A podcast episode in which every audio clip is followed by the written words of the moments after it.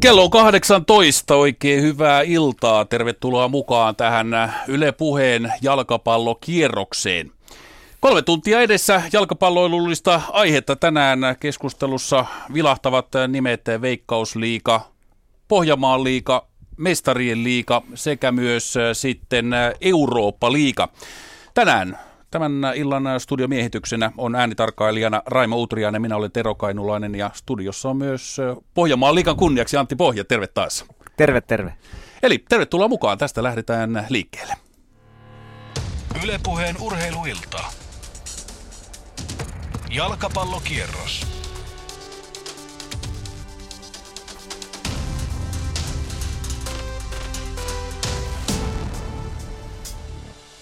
Tosiaankin tänään meille riittää puheenaihetta ja puhetta ja jalkapalloilun ilosanomaa aina tuonne kello 21 saakka. Tämän illan Veikkausliikan ohjelmistossa on kaiken kaikkiaan kolme kamppailua.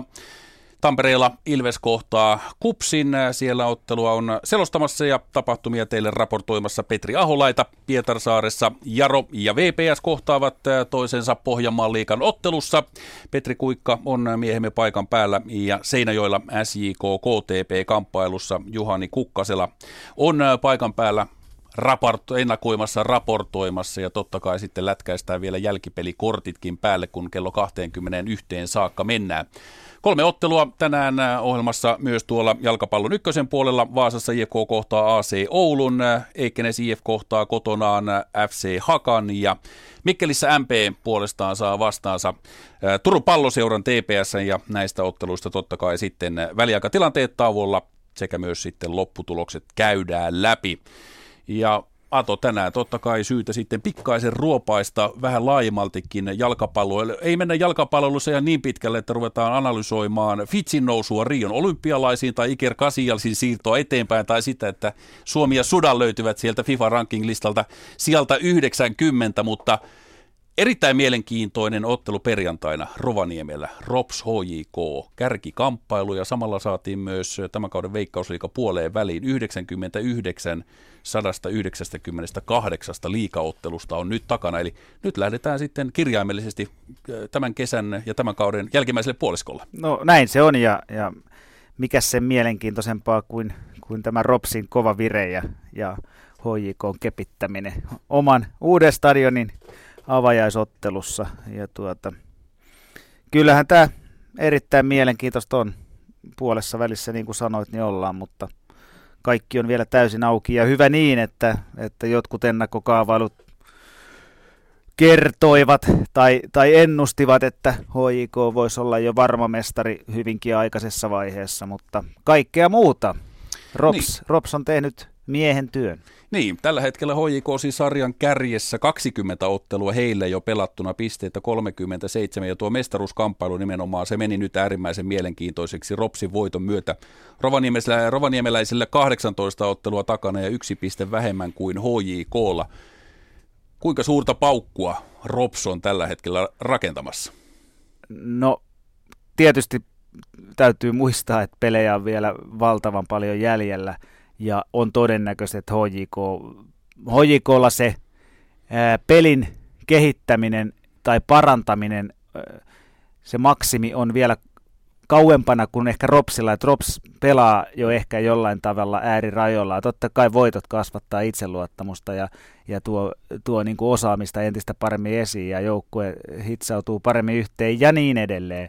Mutta HJKlla ehkä vielä sitä reserviä on, on sitten kuitenkin enemmän, että saa nähdä mihin paukut riittää, mutta, mutta mun mielestä oli erittäin hieno lukea esimerkiksi Okkosen Antin kommenttia tämän pelin jälkeen perjantaina. Että hän, hän ilmoitti, että jos me pelaamme näin, me voitamme mestaruuden. Sano ääneen tällaisen asian, niin se tarkoittaa sitä, että, että itseluottamus on hurjalla tasolla tällä jo, hetkellä. Joo, ja se tulee sellaiselta kaverilta, joka on pelannut ulkomailla, on käynyt maajoukkueessa, on kokenut yli 30 kaveri. Jos sen joku nuori kaveri vähän niin kuin pari rintakarvan kasvattaneena sanoisi, niin sit, sitä ei ehkä otettaisi niin tosissaan, mutta kun se on Antti Okkosen kaltainen kaveri, niin sit sillä on oikeasti jotain merkitystä ja sillä on Kyllä. oikeasti joku viesti muillekin. Ehdottomasti, ja se, että se, se nimenomaan sanotaan julkisuuteen, niin se tarkoittaa sitä, että et, et hän olisi voinut yhtä hyvin sanoa perusjargonilla, että no kyllä se HJK nyt kuitenkin niin, on se kova joukkue ja me tässä koitetaan tsempata, että päästäisiin top kutoseen. Et, et niin kuin, se, se on se toinen vaihtoehto lähteä purkaa tuota asiaa, mutta et he on varmasti käsitellyt tilannetta ja tarkistanut tavoitteita ja, ja jos kapteeni näin sanoo, niin kyllähän se antaa koko joukkueeseen potkua. Oikeastaan jätetään tuota HJK-analysointia sitten pikkasen myöhemmäksi, koska HJKlla on äh, tiistaina edessään sitten äh, kauden tärkein kamppailu. Heidän papereissaan äh, mestariliikan karsintoinen ensimmäinen ottelu vieraskamppailu Latviassa Ventspilsiä vastaan.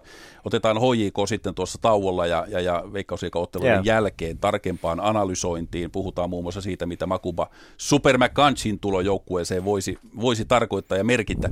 Mutta kun katsotaan Antti tuota sarjataulukkoa, HJK ja Ropsa on pikkasen nyt karkumatkalla. Sitten tulee Inter, SJK, IFK, Mariehamn tasaisessa nipussa ja niin päin pois mennään eteenpäin niin, että sieltä viimeisenä löytyy VPS, jolla on pisteitä yhdeksän kun katsoo niitä sarjasijoituksia, niin tämän ensimmäisen puolikkaan isoimmat yllätykset sinun papereissa?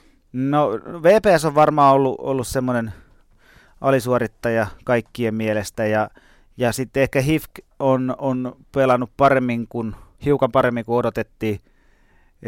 No Rops tietenkin ehkä, ehkä, ehkä se oli kuitenkin joukkue, jota veikattiin ylempää puoliskoon, mutta et, et tosiaan tämä tavallaan suurin haastaja HJKlle tässä vaiheessa, niin se on ollut varmasti aika monelle meistä yllätys. Että, mutta sitten taas joku FC Lahden pelaaminen, niin ö, panostukset on ollut kovia, mutta sitten jos katsotaan ihan puhtaasti peliä, unohdetaan tunteet ja, ja, ja tilastot, ja, tai, tai sanotaan, että unohdetaan nimet, ja katsotaan pelkkää FC Lahden pelaamista, niin, niin kyllähän he on ihan oikealla paikalla sarjassa. Että se pelaaminen on ollut, ei ollut riittävän ö, hyvällä mallilla ja hiukan, hiukan sekavaa niin, ja ailahtelevaista. Niin. Näin siinä käy, että et, et, mitalijoukkue he olivat varmasti omissa papereissa ennen kauden alkua ja tilanne on tämä ja alisuorittaneita ovat kyllä ehdottomasti. Niin, sekin täytyy nyt muistaa rehellisesti, että kun katsotaan sarjataulukkoa, niin siellä HJKlla tosiaan 20 ottelua pelattuna, mutta sitten sieltä löytyy KUPS, Ilves, VPS, heillä on vasta 15 ottelua listalla, eli mm. pikkaisenhan tuo sarjataulukko vielä elää ja, ja, ja tietyllä, tietyssä mielessä valehtelee, varsinkin Joo. tuon tasaisen keskikastin kohdalta. Onhan se näin, ja sitten jos miettii Interia ja SJKta, että jos SJK tai Inter voittaa rästipelit, niin molemmat on klubi edellä. Et, et, myös kärki, niin, kärkikamppailu on aika, aika tasasta, että et, et todella mielenkiintoista näin. Ja, ja tuota, Hyvä, hyvä syksy tulossa, ei siinä mitään. Ei mitään, nyt lähdetään siihen jälkimmäiselle sarjan puoliskolle. Ja, tosiaan, koska tällä viikolla meillä oli kolme joukkuetta mukana Eurooppa, Eurooppa-liikan karsinnoissa, eli, eli, eli FC Lahti, SIK ja VPS, näistähän kaksi joukkuetta on tänään tietysti myös tulos tulessa, niin puhutaan varsinkin tuossa tauon aikana, sitten käydään läpi ensimmäisen puolen tapahtumia ja puhutaan sitten tämän mestä, anteeksi, Eurooppa-liikan kolmikon tekemisistä näissä karsinnoissa, jotka eivät sitten tuloksellisesti suomalaisittain kovinkaan hyvin edenneet, mutta tänään meillä on siis kolme ottelua edessä Tampereella Tammelan stadionilla. Ilves kohtaa Kuopion palloseuran Pietarsaaressa sitten tätä Pohjanmaan liikaa, Jaro VPS-ottelu. Mitäs tykkää tästä Pohjanmaan liikasta? Tämä on nyt toinen kausi, kun pohjanmaalaiset keskenään tätä kappia käyvät läpi ja kisaa käyvät läpi. No minun puolesta erittäin hy- hyvä ajatus ja, ja sitten vaan Pohjanmaan liikan markkinointi ja brändäys sille tasolle, että se jää pysyväksi, että ei siinä mitään, mitään vikaa ole. Että sama, samahan taisi olla nyt Helsingissä, että sieltä jostain pölyttyneestä kaapista kaivettiin vanha pokaali, jos, jolla... Niin, stadin derpiä stadi, Niin, stadiherruudesta, että ei näissä mitään vikaa ole. Kyllähän ne aina mielenkiintoa tuo ja, ja tämmöinen alueellinen herruus, niin kyllä Pohjanmaalla varmasti – mielenkiintoa tällaiseen liigaan riittää. On, ja se, että Pohjanmaalta on tällä hetkellä kolme joukkuetta liikassa, niin silloin on syytä nostaa hattua Pohjanmaan suuntaan. Siellä tehdään asioita todella paljon hienolla, hienolla tavalla. Ehdottomasti, että kyllä, kyllä jokainen näistä joukkueista niin on paikkansa siellä ansainnut ja katsotaan, ansaitseeko esimerkiksi VPS vielä ensi vuodeksi. Mutta niin, se, se on tänään sitten. on sitä, sitäkin niin kuin ajatellen niin aika voisi sanoa, että erittäin tärkeä ottelu Pietarsaaressa, että, että voitolla Vaasa, Vaasa nousee sitten, no Ilves pelaa kanssa tänään Kotka, mutta että, että ainakin taas lähemmäs vähän Siihen lähituntumaan pitäisi Kyllä, ainakin päästä. Se kyllä. on, se on ihan selvä asia. Selvä. Mutta lähdetään pikaiselle kierrokselle, pikaiselle kierrokselle ja lähdetään käymään läpi näitä meidän ottelupaikkakuntia ja ennen kaikkea ottelupareja. Äh, Ilves Kupsottelu, tämä otteluhan piti pelata jo, itse asiassa ei tämän kierroksen ottelu, mutta tämän otteluparin piti koodata toisensa kauden ensimmäisessä ottelussa. Petri Aholaita tuolloin äh, Tammelan kenttä ei vielä ollut siinä kunnossa, että olisi päästy huhtikuun puolivälissä pelaamaan, mutta nyt kuopiolaiset ovat sinne Tammelaan saapuneet ja kenttä on hyvässä kunnossa, joten siellä kelpaa tänään Petri pelata. Kyllä, ehdottomasti kenttä on aivan loistavassa kunnossa, vihreitä samettia. Tosin silloin, silloin niin kuin sanoit, huhtikuun, huhtikuun puolessa välissä, niin varsinkin tuo toinen, toinen pääty oli vielä aika huonossa kunnossa, joten se oli ihan järkevää silloin se ottelu siirtää ja peruuttaa. Sehän muistaakseni meni tuonne syyskuulle sitten se siirto. Mutta nyt kenttä loistavassa kunnossa. Keli on tämmöinen tyypillinen, mitä tänä kesänä on ollut 5-16 astetta, ei sada aamusta, aamusta sateli aika rankastikin ja tuossa kyllä kenttää vielä kasteltiin, joten melko märkä se varmaankin on, mutta täytyy sanoa, että olosuhteet on jälleen kerran hienot täällä ja, ja, ja väkeekin kyllä nyt tulee. Ihan samalla lailla varmaan kuin viimeksi tuossa HJK-ottelussa, jolloin, jolloin nyt kun täällä oli tuntiottelun alkuun, niin pääkatsomossa ei ollut yhden yhtä ihmistä vielä, tosin portit ei ollut tietysti vielä auennutkaan, mutta HJK-pelissä täällä oli yli, yli puolet pääkatsomosta jo täynnä, kun oli tuntipelin alkuun, mutta varmaan tuommoinen kaksi puoli ei nyt ihan 3000 taida tulla, mutta 2500 varmaan katsojia tänään. Mielenkiintoinen ottelu täällä ja oikeastaan kaikki kolme ottelua tänään mielenkiintoisia sen takia, että kaikki neljä sarjataulukon häntä päässä olevaa joukkuetta on tänään tulessa, joten kaikilla otteluilla on merkitystä. Ilves, Ilves siis isännöi kupsia. Ilves on pelannut aika hyvin kotonaan Tammelassa. Se on hävinnyt ainoastaan yhden ottelun. Se hävisi hirmukuntoiselle Ropsille juuri silloin, kun Rops tätä tätä putkeaan aloitteli, taisi olla juuri se viides, 15 peliä sitten, kun Rops täältä kävi pisteet hakemassa sen jälkeen. Sen jälkeen, eikä sitä ennen kukaan muu täältä täyttä pistepottia ole ottanut. Viimeksi hän HJK jäi täällä 1-1 tasapeliin ja viime kierroksella Ilves kävi pelaamassa Maariahaminassa 0-0, kun maalivahti Mika Hilander torjui Petteri Forsselin rankkarin ja tuo otteluhan oli Mika Hilanderille sadas liikapeli. Ilmeisesti jonkinnäköistä pystiä Hilanderille tänään tänään kouraan lykätään. Tässä ottelussa Ilves, äh, Ilves saa melkein voisi sanoa jopa parhaan kokoonpanon tänään jalkeille. Maalissa on siis Hilander, puolustuslinja on Ojanperä, Nieminen, Aho ja Hynynen. Keskikentän pohjalla Korte sekä erittäin tärkeä Jussi Kujala.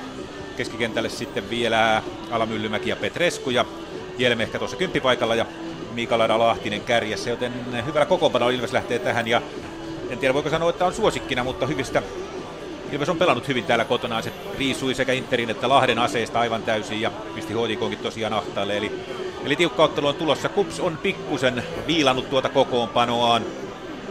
Puolustuksesta Dani Hatakka on pelikielossa. Hänen paikkansa ottaa nuori norsuluurannikkolainen Hamed Kulipali. Ja muut tutut kaverit löytyvät puolustuksesta Toni Markic, Papakar Diallo sekä Tuomas Rannankari. Keskikentän pohjalla tutusti Ebrima Soona ja Patrik Poutiainen. Mikka Ilo, joka ei ole kauhean monta peliä tänä vuonna vielä pelannut, tulee avauskokoonpanoon ja toiselle laidalle Urho Nissilä, nuori lupaus. Irakli Sirpi Latse odotusti kärjessä ja nigerialainen Chibuikke saa tänään paikan avauskokoonpanossa. Charlie Trafford ei mahtunut avaukseen eikä myöskään USA-laistoppari Stephen McCarthy.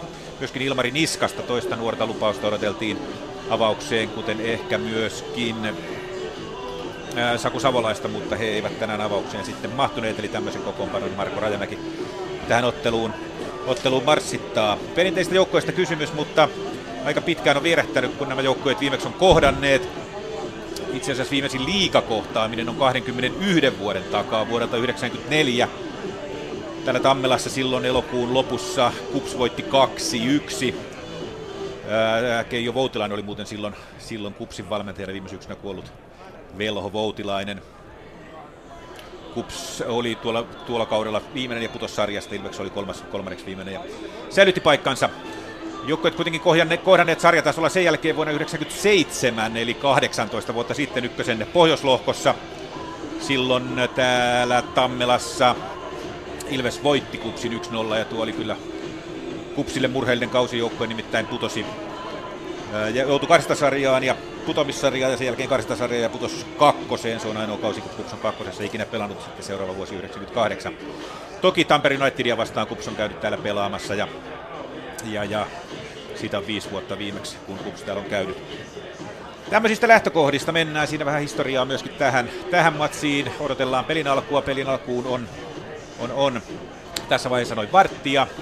Jatketaanko täältä studioon vai mennäänkö sitten Pietarsaareen alustamaan ottelua Jaro Kotka? Tullaan täältä studion kautta nopeasti Antin kanssa, otetaan vielä kiinni tuohon, tuohon ottelupariin. Niin kuin Petrikin sanoi, niin äh, kaksi perinteikäistä joukkuetta pitkään eivät äh, moneen vuoteen ole kohdanneet Tammelassa liikatasolla. Mm, mitä odotat tämänpäiväiseltä ottelulta? No etenkin kotijoukkue, tosiaan tuo kokoonpano itsekin mielenkiinnolla katselin, että kotijoukkueen keskikenttä on, on erittäin taitava ja osaava ja Petresku on ollut etenkin ylöspäin erittäin hyvä hoikota vastaakin hän oli, oli kyllä onnistu erittäin hyvin ja, ja vei peliä.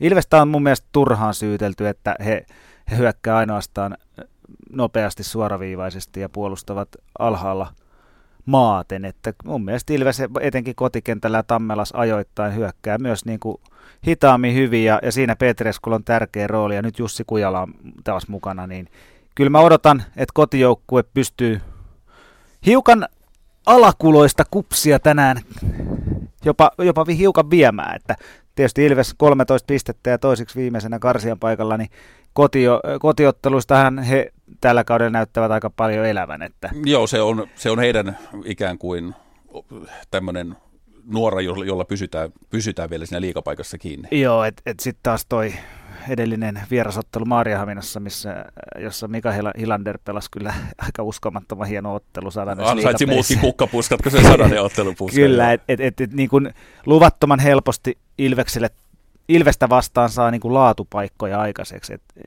ainoastaan Hilanderin loistopeli niin pelasti pisteen heille, mutta kotona odotan heiltä vahvaa esitystä. Hyvä, sitten Pietarsaarissa tosiaan pelataan Pohjanmaan liikaa. Pietarsaaren Jaro, FF Jaro kohtaa kotikentällään VPS, Petri Kuikka siellä paikan päällä. Ja Petri, eikö niin, nämä joukkueet ovat tällä kaudella jo toisensa kertaalleen kohdanneet silloin kuitenkin Vaasassa? Kyllähän tämä paikkansa pitää Vaasassa. Pelattiin kauden ensimmäinen kohtaaminen ja se oli aika kaksijakoinen kamppailu. Ensimmäinen jakso oli selkeästi VPSn hallintaa. Vepsu kuitenkin hyvistä tilanteista huolimatta sai vain yhden maalin sillä avausjaksolla. Ja sitten toiselle jaksolle tuli Serge Atakai Jaron oikealle laidalle ja muutti ottelun kulun täydellisesti, syötti tasotusmaalin, teki voittomaalin ja se oli muuten osuma, joka on kaikkien aikojen nuorimman pelaajan tekemä osuma Veikkaus liigassa, eli sillä matsilla Jaro otti täydet kolme pistettä. Vepsulla on siis paljon hampaan kolossa, mutta Sinne studio vaan Atolle terveisiä, että aikamoinen markkinointihirmu pitää olla, että saa tämän Pohjanmaan derbyn sitten oikein kunnolla markkinoitua. Nimittäin katselin tässä Jaron avauskokoonpanoa. Siellä on kaksi suomalaista pelaajaa. Tämän lisäksi kansakunnat, jotka ovat edustettuna Jaron avauksessa, Brasilia, Venäjä, Kanada, Kenia, Guayana, Meksiko, Ghana ja Norsullu rannikko. Ja siihen pannaan vielä päälle, että vaihtopenkiltä löytyy tämä ihmelapsi Serge Atakaini, joka on Kongosta lähtöisin, niin siinä on aikamoinen pohjalaisuus kyllä Jaron paidassa, mutta toisaalta Jarolla on paljon loukkaantumishuolia, eli juuri nämä vahvat puolustuspään pelaajat Omat kasvatit Juhan Brunel, Jari Sara muun muassa tänään sivussa. Kapteeni Juunas Emeton poissa keskikentältä. Matias Kulström, joka ei ole Jaron kasvatti, mutta on kuitenkin kotimainen pelaaja, niin äh, loukkaantumiset ovat heille osuneet kohdille ja tämä vähän selittää sitä, että Pohjanmaan derbyssä Jarolla avauksessa on äh, kaikkiaan yhdeksän ulkolaista pelaajaa, mutta jalkapallo on kansainvälinen laji ja kansakunnilla ja kan- kansallisuuksilla ei suurta merkitystä ole. Pääasia on se, että peli kulkee edellisellä kierroksella Jarolla. Per- peli kulki, kulki tuolla Kuopiossa, komea 3-1 voitto Kupsista ja täysin ansaitusti se tuli.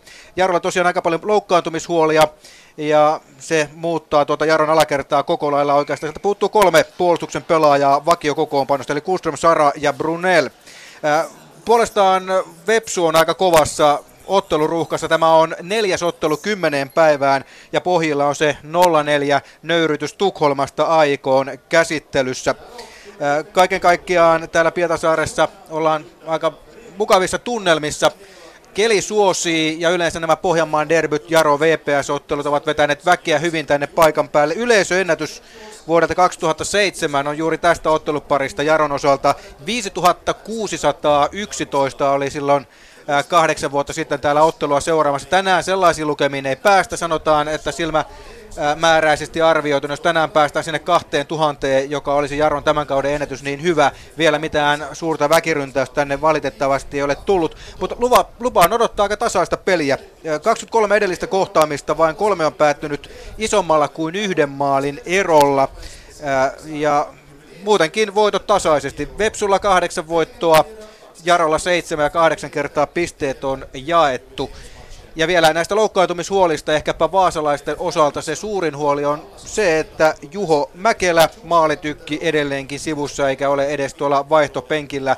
Se on tietysti Jarolle pieni helpotus, mutta saa nähdä, että miten Jaro sitten tällä, tällä vähän uudistuneella alakerralla pystyy sitten kamppailua pelaamaan. Tasainen peli on odotettavissa, suurta urheilujuhlaa, katsotaan miten täällä Pietasaaressa käy.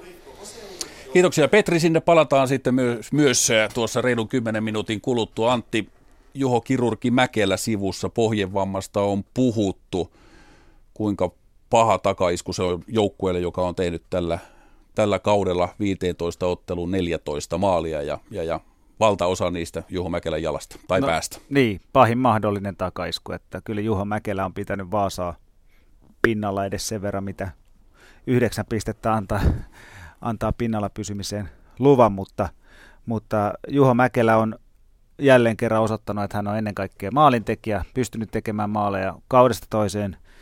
Etenkin siis Suomessa, myös ulkomailla jonkun verran pelanneena, mutta etenkin Suomessa niin onko kaksi maalikuninkuutta ja, ja yli kymmenen maalin kausia on, on useampi, että et, et, ei se vahinko että hän on taas yhdeksän maalia tänä vuonna tehnyt. Että, ja sen arvoa nostaa se, että tänä vuonna hän ei pelaa HJKssa ja, ja jossa paikkoja satelee yleensä enemmän kuin Vaasassa, että, että hän on silti pystynyt raapimaan yhdeksän maalia ja, ja öö, viimeistelee suhteellisen hyvällä prosentilla. Hänkin on saanut välillä sanomista siitä, että et, et kosketus on hiukan kova ja, ja hukkaa paikkoja, mutta, mutta nyt täytyy sanoa, tilastoja en ole nähnyt, mutta uskoisin, että Vaasa ei ole siellä kärkipäässä niistä joukkueista, jotka on eniten maalipaikkoja luonut, että uskoisin, että viimeistelyprosentti on tänä vuonna ollut aika kova. Joo, täytyy katsoa noita tilastoja pikkasen tarkemmin vielä, niin, niin, niin voidaan sekin raapia tuolta esille varsinkin tauolla, kun puhutaan Vepsusta ja heidän, heidän tekemisistään eurokenttien kautta sitten lisää. Ja Pohjanmaalla pelataan tänään myös Seinäjoella. Seinäjoen jalkapallokerho kohtaa KTP. Siinä ovat vastakkain sarjataulukossa siellä neljä oleva kotijoukkue ja kymmenentenä oleva KTP. Juhani Kukkasella on siellä nappulat, nappulakengät tanassa ottelua seuraamassa. Minkälaiset ennakkoasetelmat Juhani sinulla on tämänpäiväiseen SIK KTP-otteluun? No kyllä nämä ennakkoasetelmat on kieltämättä, kun katselee tuota viisi edellistä ottelua kunto puntariin. Tein tuossa sellaisen silmäyksen ja totesin, että siellähän FC KTP on siellä yhdeksän ja kotijoukkue SJK siellä 12.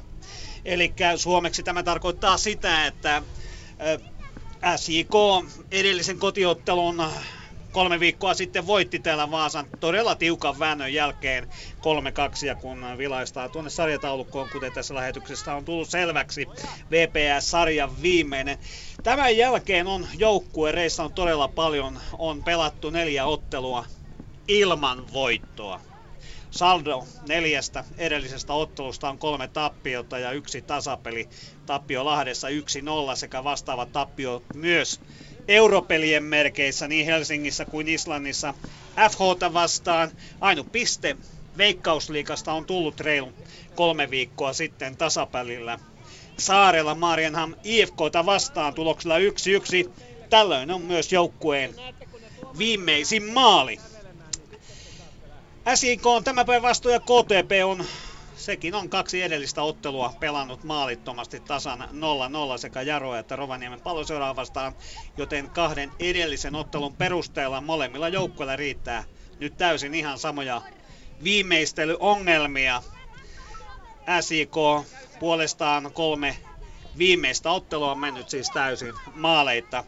Joukkueethan kohtasivat Kotkassa toukokuulla ja tällöin päädyttiin maalittomaan tasatulokseen 0-0. Eli, eli hyvin nyt, kun priorisoidaan tämänhetkinen tilanne, niin molemmilla joukkueilla tuo maalinteko on tökkinyt aika pahemmankin kerran. SJK on tilanteita luonut, mutta niistä paikoista, mistä maaleja pitää tehdä, silloin on kehikot kolisseet tai sitten on mennyt sopivasti laukaus ohi maalin tai vastustajan puolustajan jalkaa edessä.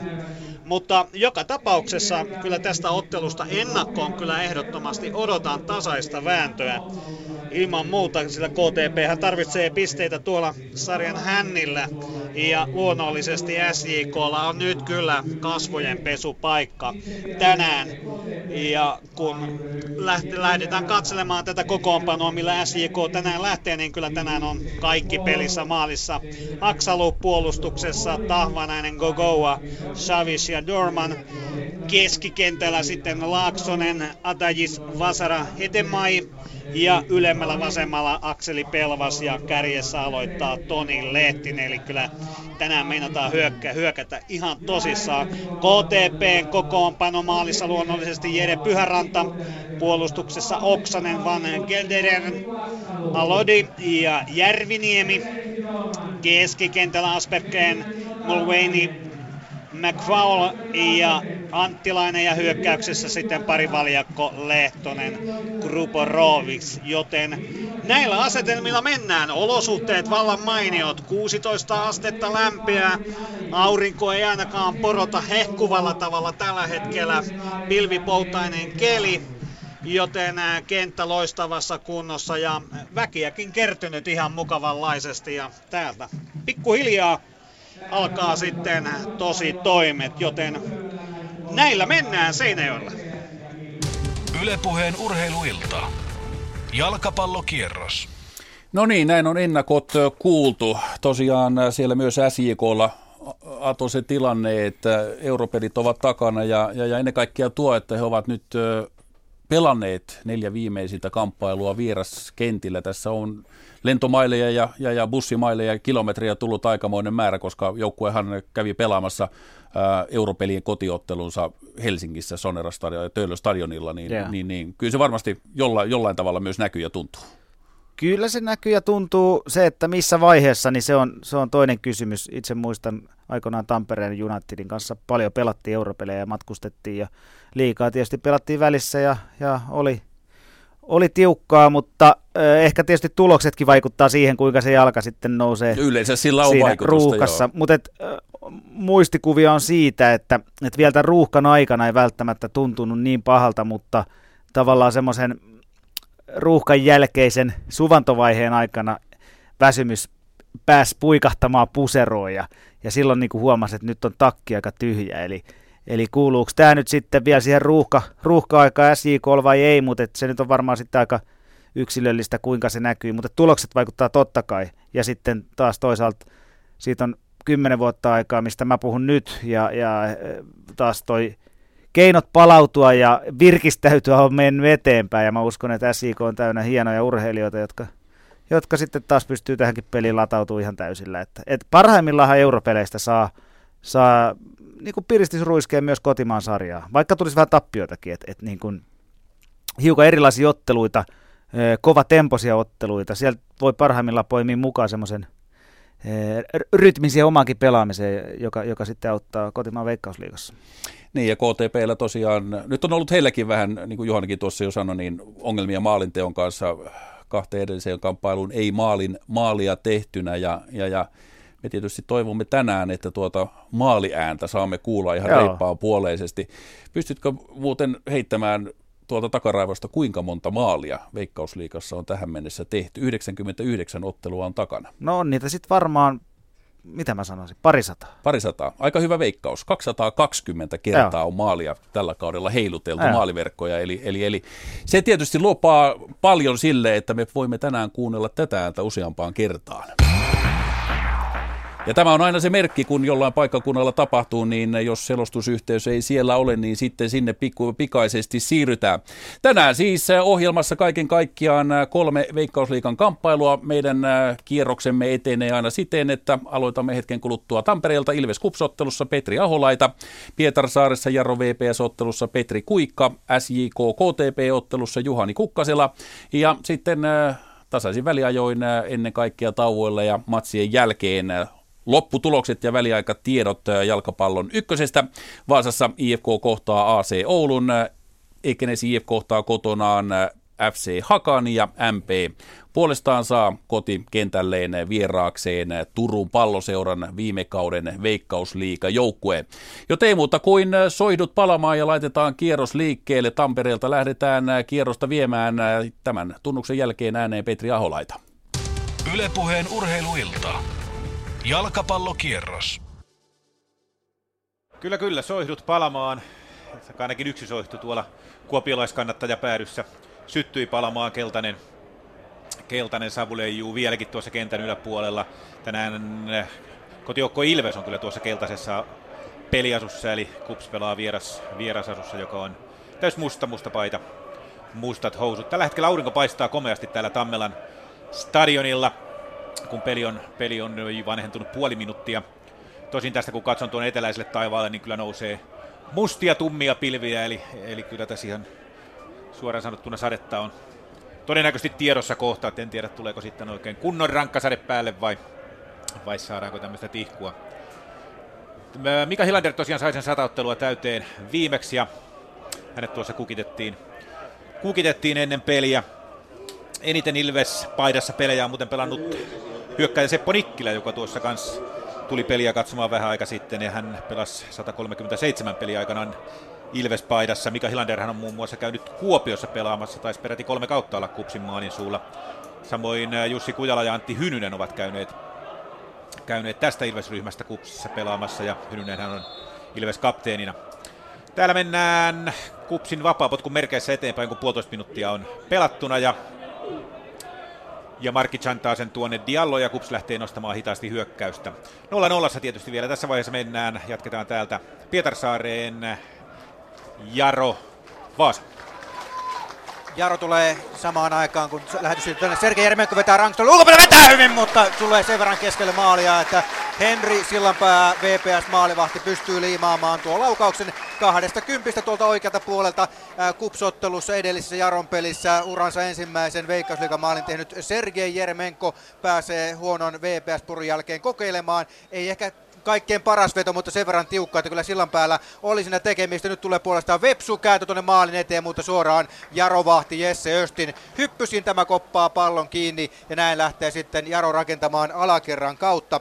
Täällä Pietarsaaressa tosiaankin taitaa olla ensimmäinen kerta, kun Sergei Jeremenko on tällä kaudella ainakin avauskokoonpanossa. Irtominuutteja on tullut monesti vaihtopelaajana, mutta nyt sitten hyvä estys Kuopiossa ja sen jälkeen nyt sitten Pappa Jeremenko on antanut Sergei Jeremenkolle nyt mahdollisuuden heti avaukseen ja kieltämättä sitä tarvitaankin, koska Jarolla on paljon loukkaantumisia. Tosin on vaihtopenkillä myös sitten hyviä vaihtoehtoja sitten peliä muuttama Joona Veteli, Serge Atakai, Jani Virtanen ovat tuolla vaihtopenkillä, eli jos Jaro lisävoimaa tarvitsee, niin tuoltahan sitä löytyy. Jaro tulee nyt sitten omaa hyökkäystä, mutta VPS katkaisee keskialueella, Jaron hyökkäys pysähtyy siihen. Pietasaaressa kaksi ja puoli minuuttia pelattuna, Jaro VPS edelleenkin numeroissa 0-0.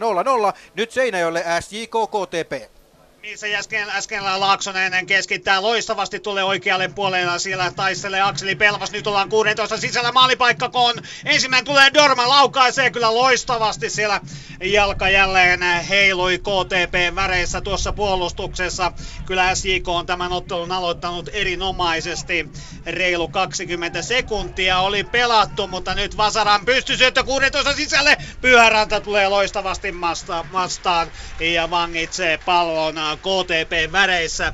Niin oli sanomassa, että noin reipas 20 sekuntia oli pelattu täällä, kun oikealta nousi todella mallikkaasti.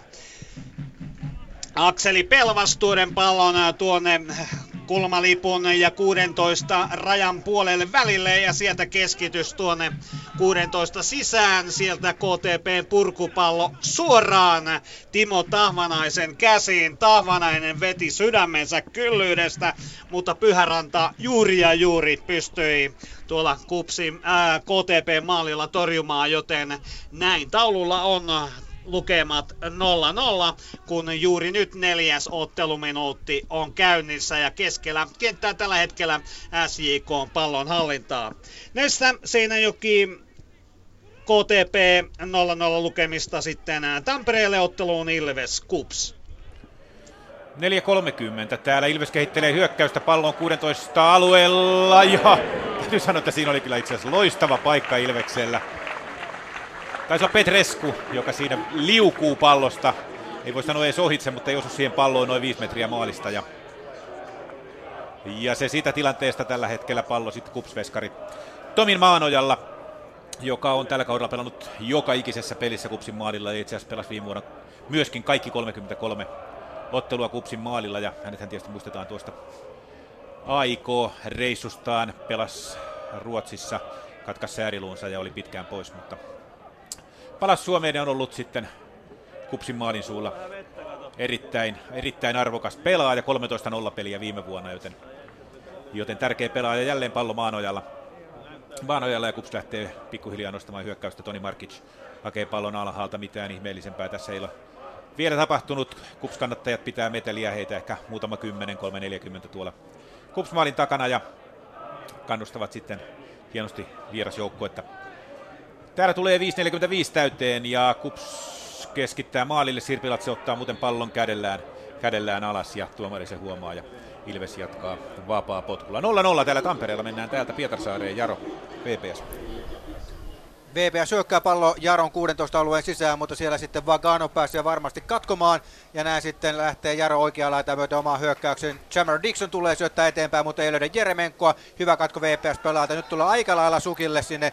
Jaron taitaa olla Peter Opiota ja siitä tuleekin Jarolle keskialueen vapaa potku. Oikealta laidalta lähtee sitten Rivera, meksikolaispelaaja rakentamaan syöttää tuohon keskelle Jeremenkolle. Tämä palauttaa taaksepäin jälleen kentälle, kentän pinnasta ylös nousseelle Opiolle. Opio takaisin sitten halakertaa. Jaro maltillisesti palloa pitää Rivera keskiviivan kohdalla, lähtee syöttämään eteenpäin, löytää sieltä sitten Deniksen, Brassi hyökkää, palauttaa taaksepäin keskialueelle, siellä sitten Reginaldo tuonne Opiolle, sitten lähtee levitys vasempaan laitaan tänään Jaron kapteenina toimivalle Walter Moorelle, Jaro lähtee vasempaan laitaan myöten kokeilemaan, mutta Pencil joutuu palauttamaan keskiviivaan saakka, Jaron hyökkäys ei tällä hetkellä etene, hyvin siellä sitten tällä hetkellä VPS pystyy pitämään nuo omat äh, linjansa kurissa. Ja koko ajan siinä on sitten mustavalkoraitainen pelaaja Jaron pelaajien edessä, eli Jaro hyökkäys ei sitten pääse vapaille tiloille. Nyt tulee tuonne vasempaan laitaan Peinsille, 16 alueen kulmalle. Peintsi tulee harhauttelee puolustaja, kääntää sinne takatolppaa kohti, mutta kilometri siidillä pallo painuu sitten kulmalipun vierestä sivurajasta yli. Oman kulmalipun vierestä VPSlle tulee nyt sitten rajaheitto. Pietasaaressa kohta täynnä 7 minuuttia. Jaro VPS numeroissa 0-0. Nyt otteluun SIK KTP. Maaliton tilanne on myös Seinäjoella juuri. Aksalu pistää maaliltaan ja tavoitellen Atajicia tuota kärjestä sitten väliin myös pallon talvyttelutilanne pääpelin muodossa. Sen Vasara hoitaa. Nyt KTP pääsee katkoon keskialueella ollaan ja näin tullaan. Lehtonen, Lehtosen kuitenkin blokkaa Dormanian sääntöjen edellyttämällä tavalla Hetemai ottaa tuossa keskialueen pallon haltuunsa. Sitten Timo Tahvanainen sitten pudotetaan peliä SJK puolustusalueelle Saviksen kautta Gogoalle ja tästä se sitten lähtee tämä SJK pallon hallinta tuonne keskikentälle. Keskitetään, mutta tuo syöttö on osoitteeton, osoitteeton lehtissä siinä tavoitellaan. Gruberovic antaa loistavan syötön tuonne vasempaan laitaan, mutta tällä hetkellä on sitten jo rike tapahtunut, joten SJK on vapaa-potkulla jatketaan. Seinämällä yhdeksäs peliminuutti menossa, tilanne 0-0 ja täältä otteluun Ilves Kups. 8.30 täällä pelattuna. Kups on ehkä pikkusen aktiivisempi ollut tässä pelissä ja pitänyt palloa enemmän, mutta kyllä Kupsilla on selkeä selkeä äh, suunnitelma, taktiikka, tavoite tässä pelissä lyödä korkeita, korkeita pääpalloja tuonne Ilvesboksiin. Siellä on kaksi yli 190 senttistä hyökkääjää, Sirpi Latse sekä nigerialainen Chibuikke, joka tänään siis avauksessa. Sinne on muutama, muutama pallo tullut ja Nieminen ja Aho siellä on pääasiassa saanut vääntää, vääntää Herrotin kanssa näissä pääpalloissa. Täytyy todeta, että, että nolla maalia on miesten saldo tällä kaudella varsinkin Sirpilatselle tietysti odotukset olivat huomattavasti kovemmat. Ei mies nyt mitenkään varsinaisesti huonosti ole pelannut, oli, oli toki poissakin joitakin pelejä, mutta nolla maalia saldona, kun muistetaan, että mies on sen tässä maalitykkikin, maalitykkikin maalikuninkuuden voittanut täällä Suomessa liigassa ja 63 maalia kaiken kaikkiaan liigassa toistaiseksi tehnyt. Tällä hetkellä otetaan hörppyä pullosta, kun Mika Hilander istuu maassa. En tiedä, onko varusteiden kanssa ongelmia vai kramppaako jalat tai jotain muuta. Tuomari Marko Grönholm menee katsomaan, että mikä, mikä, Hilanderia, mikä Hilanderia vaivaa ja Armstrong ja Rajamäki jakaa ohjeita, ohjeita joukkoilleen. Täällä tulee kohta 10 minuuttia täyteen. Jatketaan täältä Pietarsaareen Jaro VPS-peli. Tässä Pohjanmaan derbyssä on se tilanne, että keskialueelta saa Jaro vapaapotku. Siellä menee kentän pintaan äh, Lorenz Hertzi katselee, että miksi hänelle ei tullut vapaa potku ja sitten ilmeisesti käsivirheestä tulee sitten Jarolle vapaa potku tuollainen noin 20 metriä keskivivasta vasemmalle eteenpäin vasemmalta puolelta. Rivera on siellä tuota vaparia antamassa ja näissä tilanteissa Jaro on vaarallinen. Siellä Ilja Vaganov, Reginaldo, hyvät pääpelaat ovat olla 16 viivalla, mutta tällä kertaa Rivera pelaa lyhyenä vasempaan laittaa Walter Moorelle. Moore pitää palloa, mitä tekee, syöttää päätyä kohti, sinne menee Rivera. Pallon tulee sitten Dennis, Rivera pallon kanssa leikkaa tuohon keskelle, ei pääse laukomaan, Vaganov taaksepäin, mutta ei oikein Jaro pääse nyt keskitys eikä syöttö paikoille näin. Jaro joutuu vähän rauhoittamaan taaksepäin, Jeremenko siirtää tuohon keskelle, siellä on sitten äh, Rivera palauttaa keskialueelle Opiolle ja näin Jaro jälleen Maltilalle. Maltila tässä Jaro pyrkii pelaamaan tuota pallonhallintapeliä. Sieltä lähtee vahvaan nousuun Peter Opio, mutta lopulta tuon tilanteen sitten vierasjoukkueen VPS ottaa haltuun. Seabrook lähtee pitkä tukka hulmute eteenpäin, mutta ei pääse laidalta puolustajasta ohi ja keskiviivan kohdalta Jarolle rajaheitto. Molemmilla joukkueilla kyllä pienen, pienimoinen maalinteko-ongelma. Esimerkiksi VPS vierasjoukkue, jos nyt Juho Mäkelä on tänään loukkaantuneena sivussa ja kärjessä viilettää Jordan Seabrook, niin hänellä on tehtynä kaksi osumaa, eikä Jarolakaan kyllä näitä maalitykkejä tällä kaudella ole oikein siunaantunut, eli maalinteko molemmilla joukkueilla on tällä kaudella melkoinen ongelma, ja Jaro kyllä pitää palloa, pallo tulee tuohon keskelle Paintsilille, tämä siirtää eteenpäin, mutta VPS katkoo. Pietasaaressa täynnä 11 minuuttia, Jaro VPS numeroissa 0-0, eteenpäin kohti Seinäjokea, SJK KTP. Myös Seinäjoella on tällä hetkellä maalittomana juuri tällä hetkellä ensimmäinen kulmapotku KTPlle. Siinä oli KTPllä mallikassu suoritus, mutta niin vaan puolustusalueella sitten Timo Tahvanainen hoiteli tuon äh, varmuuden maksimoimiseksi pääpuskulla yli päätyrajan ja tällä hetkellä kulmapotkua on antamassa Mulvini täältä heidän hyökkäyssuunnassaan, KTP hyökkäyssuunnassaan oikealta puolelta ja nyt tämä erikoistilanne ja katsotaan Gruborovic on ilman muuta tuolla 16 eh, sisällä. Sitä häntä myös eh, tavoitellaan, mutta Cedric Gogoa SIK puolustuksessa 190 senttinen eh, puolustaja oli päineen ensimmäisenä ja näin sitten SIK pääsee tästä erikoistilanteesta pälkähästä ja näin joutuu sitten loppujen lopuksi käyttämään KTPn puolustus aina pyhärannalla saakka tuota palloa ja sitten lipsahtaa KTPltä pallo yli sivurajan. Tahvanainen tuota sivurajaa antamassa ja ollaan äh, keskialue ja 16 puolessa välissä. Adajic katselee sinne rauhassa, kenelle pystyisi syöttämään. No vierellä on Laaksonen, joka pistää pallon välittömästi takaisin.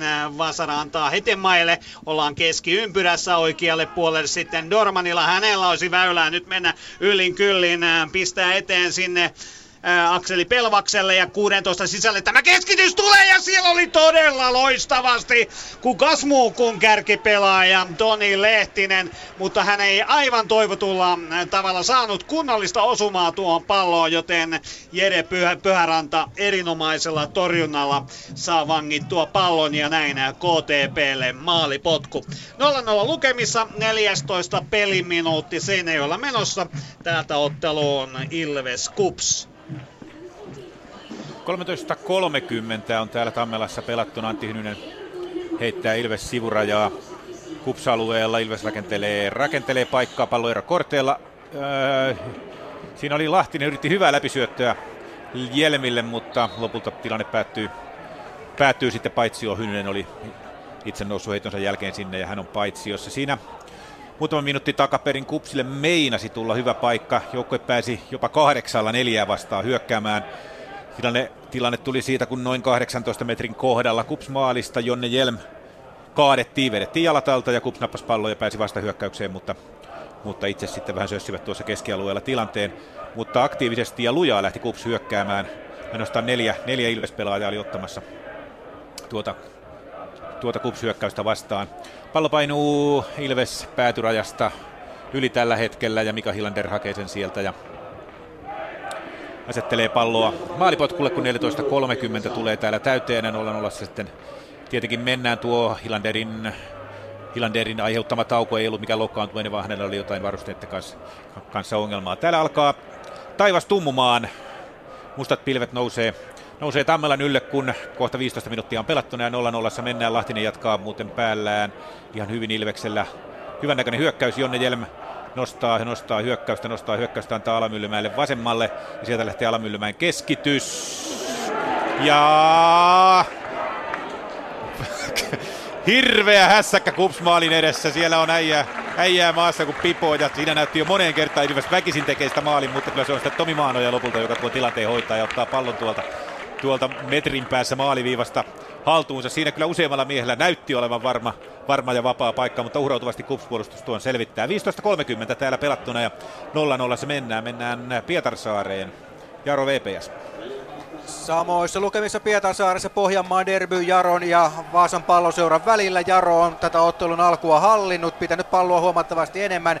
VPS on tyytynyt eh, puolustamaan tarkasti ja tähän mennessä vierasjoukko on siinä onnistunut erittäin hyvin. Yksi huono purku ja siitä tuli se Sergei Jeremenkon veto kolmannella peliminuutilla, mutta sen verran keskelle maalia, että Henri Sillanpää sen pystyi eh, varmasti torjumaan. Kyllä siinä joutui tosissaan kyllä Sillanpää töitä tekemään, mutta otti kuitenkin sen tärkeimmän eli kopin vaasalaiskannattajien näkökulmasta. Katso, täällä on vaasalaisia faneja totta kai paikalla, kun lähi pelistä on kysymys, niin kohtuullisen mukavasti tuollainen oma katsomonosa heillä on käytössä. Ehkäpä tuollainen noin 450 fania täällä on Vepsua kannattamassa. Jaron hyökkäys tulee 16 sisään, mutta siellä pääsee sitten päineen väliin Ville Koskimaa ja näin siitä tilanteesta Jaro ei sen kummempaa saa aikaan. Pallo pomppii tuolla sivurajan tuntumassa ja lopulta VPS purkaa puskulla pallon sivurajasta yli ja näin Jarolle oman hyökkäysalueen puolesta välistä tuo rajaheitto noin suurin piirtein tulee. Pallo pelataan taaksepäin lopulta keskiviivaan saakka. Sieltä lähtee sitten Jaro hyökkäämään Opion kautta. Opio keskiympyrässä antaa Kadiolle, jolla tällä kaudella kolme maalia. Mies on tänään Jaron toppari, se paras maalintekijä sitten pitkä syöttö kuuditosalueen sisään. Henri Sillanpää tulee ilmatilan herraksi, koppaa pallon varmasti kiinni ja rauhoittaa vaasalaisten peliä ja pistää sitten ei nyt tupakaksi, mutta sanoo, että nyt pojat otetaan rauhallisesti ja lähdetään sitten maltilla hyökkäämään oman alakerran kautta. VPS tässä pyrkii selkeästi huolehtimaan siitä, että kotijoukkueen Jaro ei saa tällä hyvällä vahvalla alulla sitten sitä avausmaalia. Hyvä katko Jarolla nyt sitten hyökkäyspäässä taisi olla Pencil. Pallo tulee Vaganoville, joka tulee aika kulmikkaalla juoksutylle pitkä vasempaa reunaa. Menee, menee, pitää pallo edes syöttää Riveralle. Rivera kääntää keskelle ja jälleen Vaganov. Sota maali eteen, sieltä tulee oja! Mutta sen pystyy loistavasti Henri Sillanpää etutolpalta torjumaan. Kokeilemassa oli brassihyökkäjä Dennis.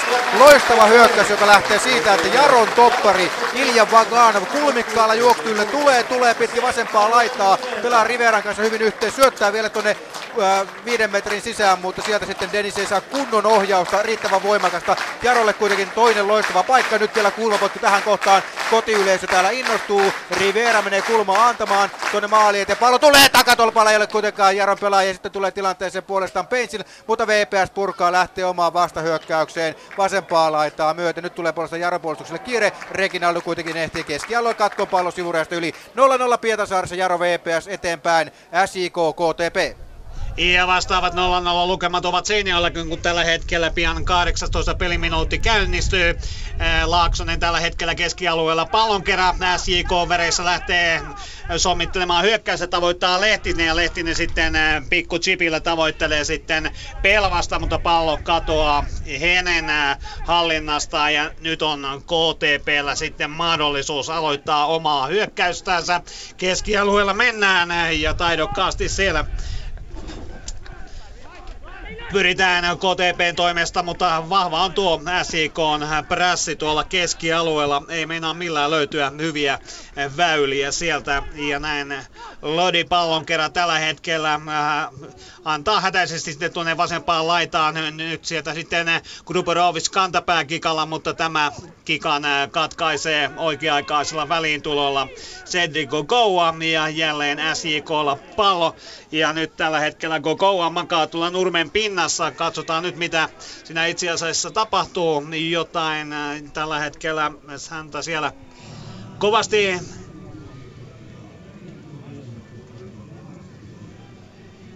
Sasa Anttilaisen kanssa jotain pientä kontaktia siitä tuli, mutta joka tapauksessa peli tällä hetkellä Seinäjoella poikki, kun 20. peliminuutti alkaa tikittää ja taululla lukemat 0-0. Siirrytään täältä, kun Seinäjoella mitään ei tapahdu otteluun Ilves Kups. Täällä puolestaan makasimassa Kupsin Patrick Poutiainen, Jyväskyläläis lähtöinen keskikenttäpelaaja, tärkeä linkki, linkki ja lenkki tuossa Kupsin keskikentällä. Nyt kyllä tulee todennäköisesti kyllä Kupsille, Kupsille huonoja uutisia, sillä Patrick Poutiainen ontui tuonne kentän sivuun pidellen tota alaselkäänsä pakaraansa ja ainakin tällä hetkellä istuu tuolla Kupsin vaihtopenkillä ja kyllä Kupsi joutuu tekemään vaihdon, eli Patrick Poutiainen joutuu jättämään kentän. Se on Kupsille, Kupsille paha menetys, sillä hän on pelannut erittäin hyvin, hyvin tuossa keskikentän pohjalla ja näytti jo, näytti jo yhdessä vaiheessa, että tämä on keskikentän pohjan Korte Kujala vastaan Poutiainen Soona kamppailua ja tuossa vähän aikaisemmin toinen Jyväskyläläinen Petresku ja Poutiainen vähän kopsauttelivat toisiaan ja ottivat yhteen aikaisemmin. En sitten nähnyt, oliko, oliko se nimenomaan ei, Toni, Tomi Petresku, joka sitten, jonka kanssa Poutiainen törmäili ja sen takia joutuu sitten kentältä jäämään pois. Mutta tämä on erittäin, erittäin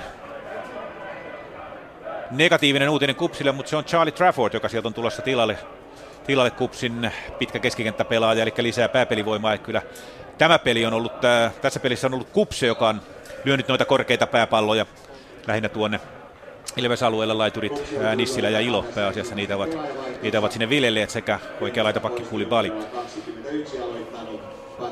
Eli Poutiainen vaihtoon Charlie Trafford tilalle 21 minuuttia täällä pelattuna 0-0. Mennään, jatketaan Pietarsaareen. Jaro, VPS. Suurin piirtein samanlainen pelikello täällä Pietarsaaressakin oli 21 minuuttia alkaa pikkuhiljaa olla täynnä Pohjanmaan derbyssä. Jaro VPS edelleenkin numerossa 0-0. Jaro hallitsee selkeästi ottelutapahtumia tällä hetkellä. Pallon kanssa Reginaldo, mutta on vielä kovin kaukana maalasta syöttää tuohon keskiympärän liepelle Opiolle. Opio sitten Riveralle. Rivera kääntää vasempaa laita sinne Walter Moorelle, joka ottaa pallon vastaan, mutta on syöttöhetkellä paitsi jo asemassa ja näin tulee VPSlle vapaa potku. Lorenz Hertzi rauhoittaa tilanteen ja heittää pallon vähän kauemmaksi siihen Ville Koskimaalle VPS-kapteenille.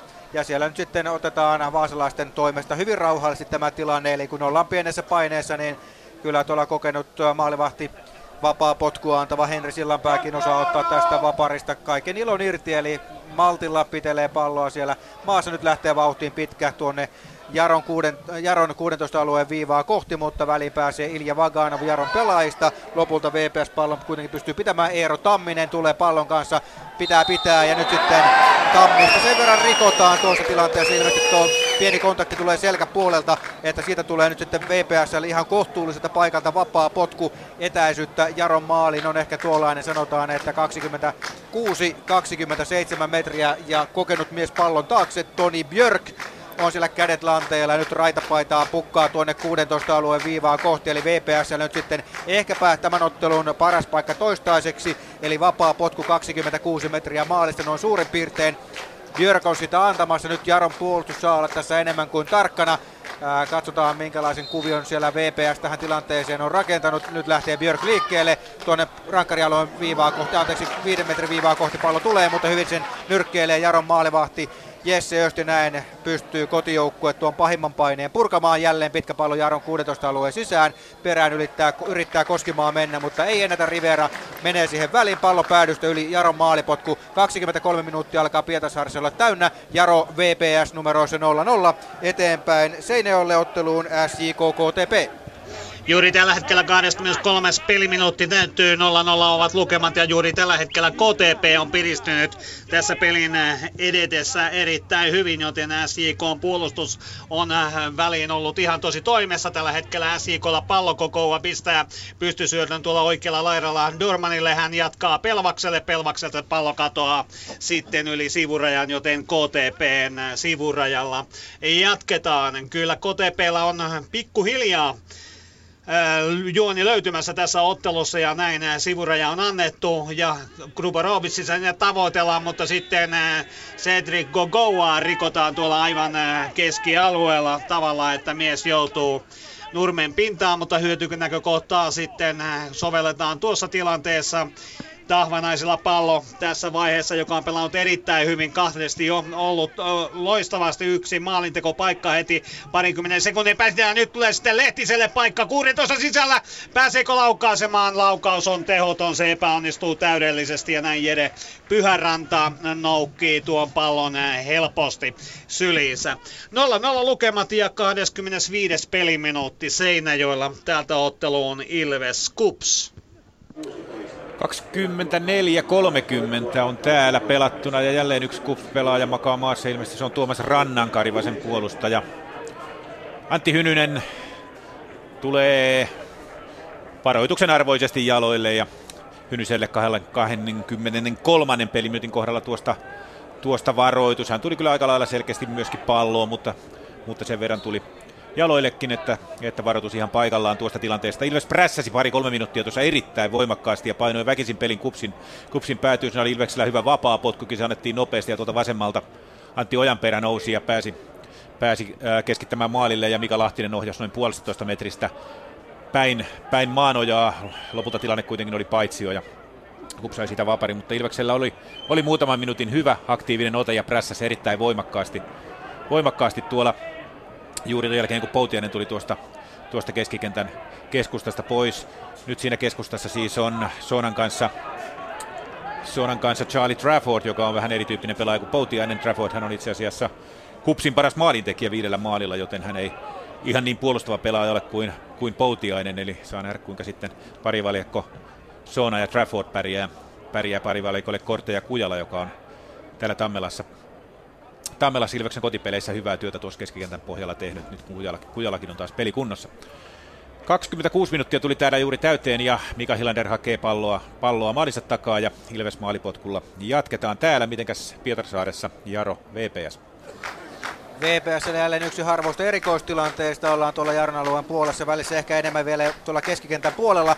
Nyt on VPSlle tältä tontilta jälleen vapaa potku, eli viime minuutteina on VP sekä vähän sanottu omaa hyökkäyspeliäänkin auki. Jaro on joutunut rikkomaan. Katovic lähtee kaukaa laukomaan, sen kuitenkin Vagano peittää. Nyt on Jaro vuoro kokeilla kontrausta pallon kanssa. Dennis tuolla oikeassa laidassa pistää pitkän pallon eteenpäin kohti Pentsillä. Pentsillä ottaa pallo hyvin vastaan. Siellä kyllä revitään sitten Pentsille paidasta nurin ja sitten tulee nyt sitten keltainen kortti, selkeä virhe Pyry Soiri on tuossa tilanteessa sitä, nimittäin Benchil oli kauniisti menossa kaverista ohi, ei missään nimessä punaisen paikka, mutta selkeä rike, pieni nykäisy paidan helmasta. Ja nyt Jarolla puolestaan mainio paikka yrittää sitten vapaa potkusta sitä ottelun avausmaalia. Etäisyyttä on tuonne VPS-maaliin, no on sitä lopulta sitten, kun pallo viedään sinne oikealle paikalle, niin ehkä tuollainen 30 metriä, 31 metriä oikealta puolelta.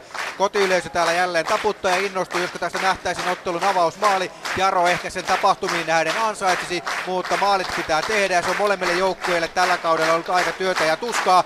Ja Rivera on tuota Jaron erikoistilannetta jälleen kerran antamassa. Sieltä lähtee mies liikkeelle, pallo maali eteen, mutta ei tule kuitenkaan sille, sille tontille, että Jaron pelaaja pystyisi maalia kohti puskemaan. Maalipotku VPSlle 27 minuuttia täynnä. Jaro Vaasan palloseura Pohjanmaan derby edelleenkin ympäripyöreissä 0-0 lukemissa, vaan miten homma etenee SIK KTP-ottelussa. Juhani kertoo. 0-0 ovat lukemat juuri tällä hetkellä Oksanen KTP väressä antamassa sivurajaheittoa. Tuo epäonnistuu täysin loppujen lopuksi. Taavanainen päästää sen yli päätyrajasta, joten SJK maalipotkulla jatketaan. Edellisen välähdyksen äh, sitten äh, SJK kehitteli tuonne 16 sisälle todellisen mylläkään äh, KTP-maalin edustalle esityön. Siinä teki Tahvanainen ja tänään erittäin loistavasti pelannut Adajic on antanut muutaman kerran kyllä todella avaavia hienoja syöttöjä tuonne 16 rajan pinnalle, niin nytkin, mutta niin vain siinä ruuhkasta sitten Pelvas ja Lehtinen palloittelivat kilpaa siitä kumpi laukaa ja laukaisee ja sitten loppujen lopuksi lopuksi se tilanne meni ohi, joten 0-0 lukemaan. Tällä hetkellä pelvas pallon kerran tuolla KTP hyökkäys päällä sitten vai, päässä sitten vaihdetaan suuntaan. Timo Tahvanainen menossa kohti 16 rajaa. Olisiko siinä ollut jopa laukauksen paikka antaa kuitenkin Laaksoselle. Laaksonen puolittain menettää. Tahvanainen pudottaa himenen itseään alaspäin ja KTP jalasta sitten sivuraja heitto aika mielenkiintoisesta paikasta. Nyt on ihan selkeä isäntäjoukkue SJK painostusta tässä vaiheessa ja sieltä se Tahvanainen linkoaa tuonne 16 rajalle kuitenkin KTPn puolustaja siellä pääpelillään tuon tilanteen selvittää. 0-0 ovat lukemat ja 29. peliminuutti täyttyy Seinäjoella juuri nyt, joten täältä otteluun Ilves Kups. Täällä pelattuna hieman enemmän 29.30 tulee ihan juuri ja täällä Jonne Jel menee potkaisemaan Ilves kulmapotkua. Ilves on niitä nyt muutaman tässä saanut peräkkäin. Täytyy sanoa, että Ote on pikkuhiljaa siirtynyt Ilvekselle. Tosin tuossa Miika Ilo pääsi laukoon minuutti pari takaperin, kun Jelmin kulma lähtee maalille.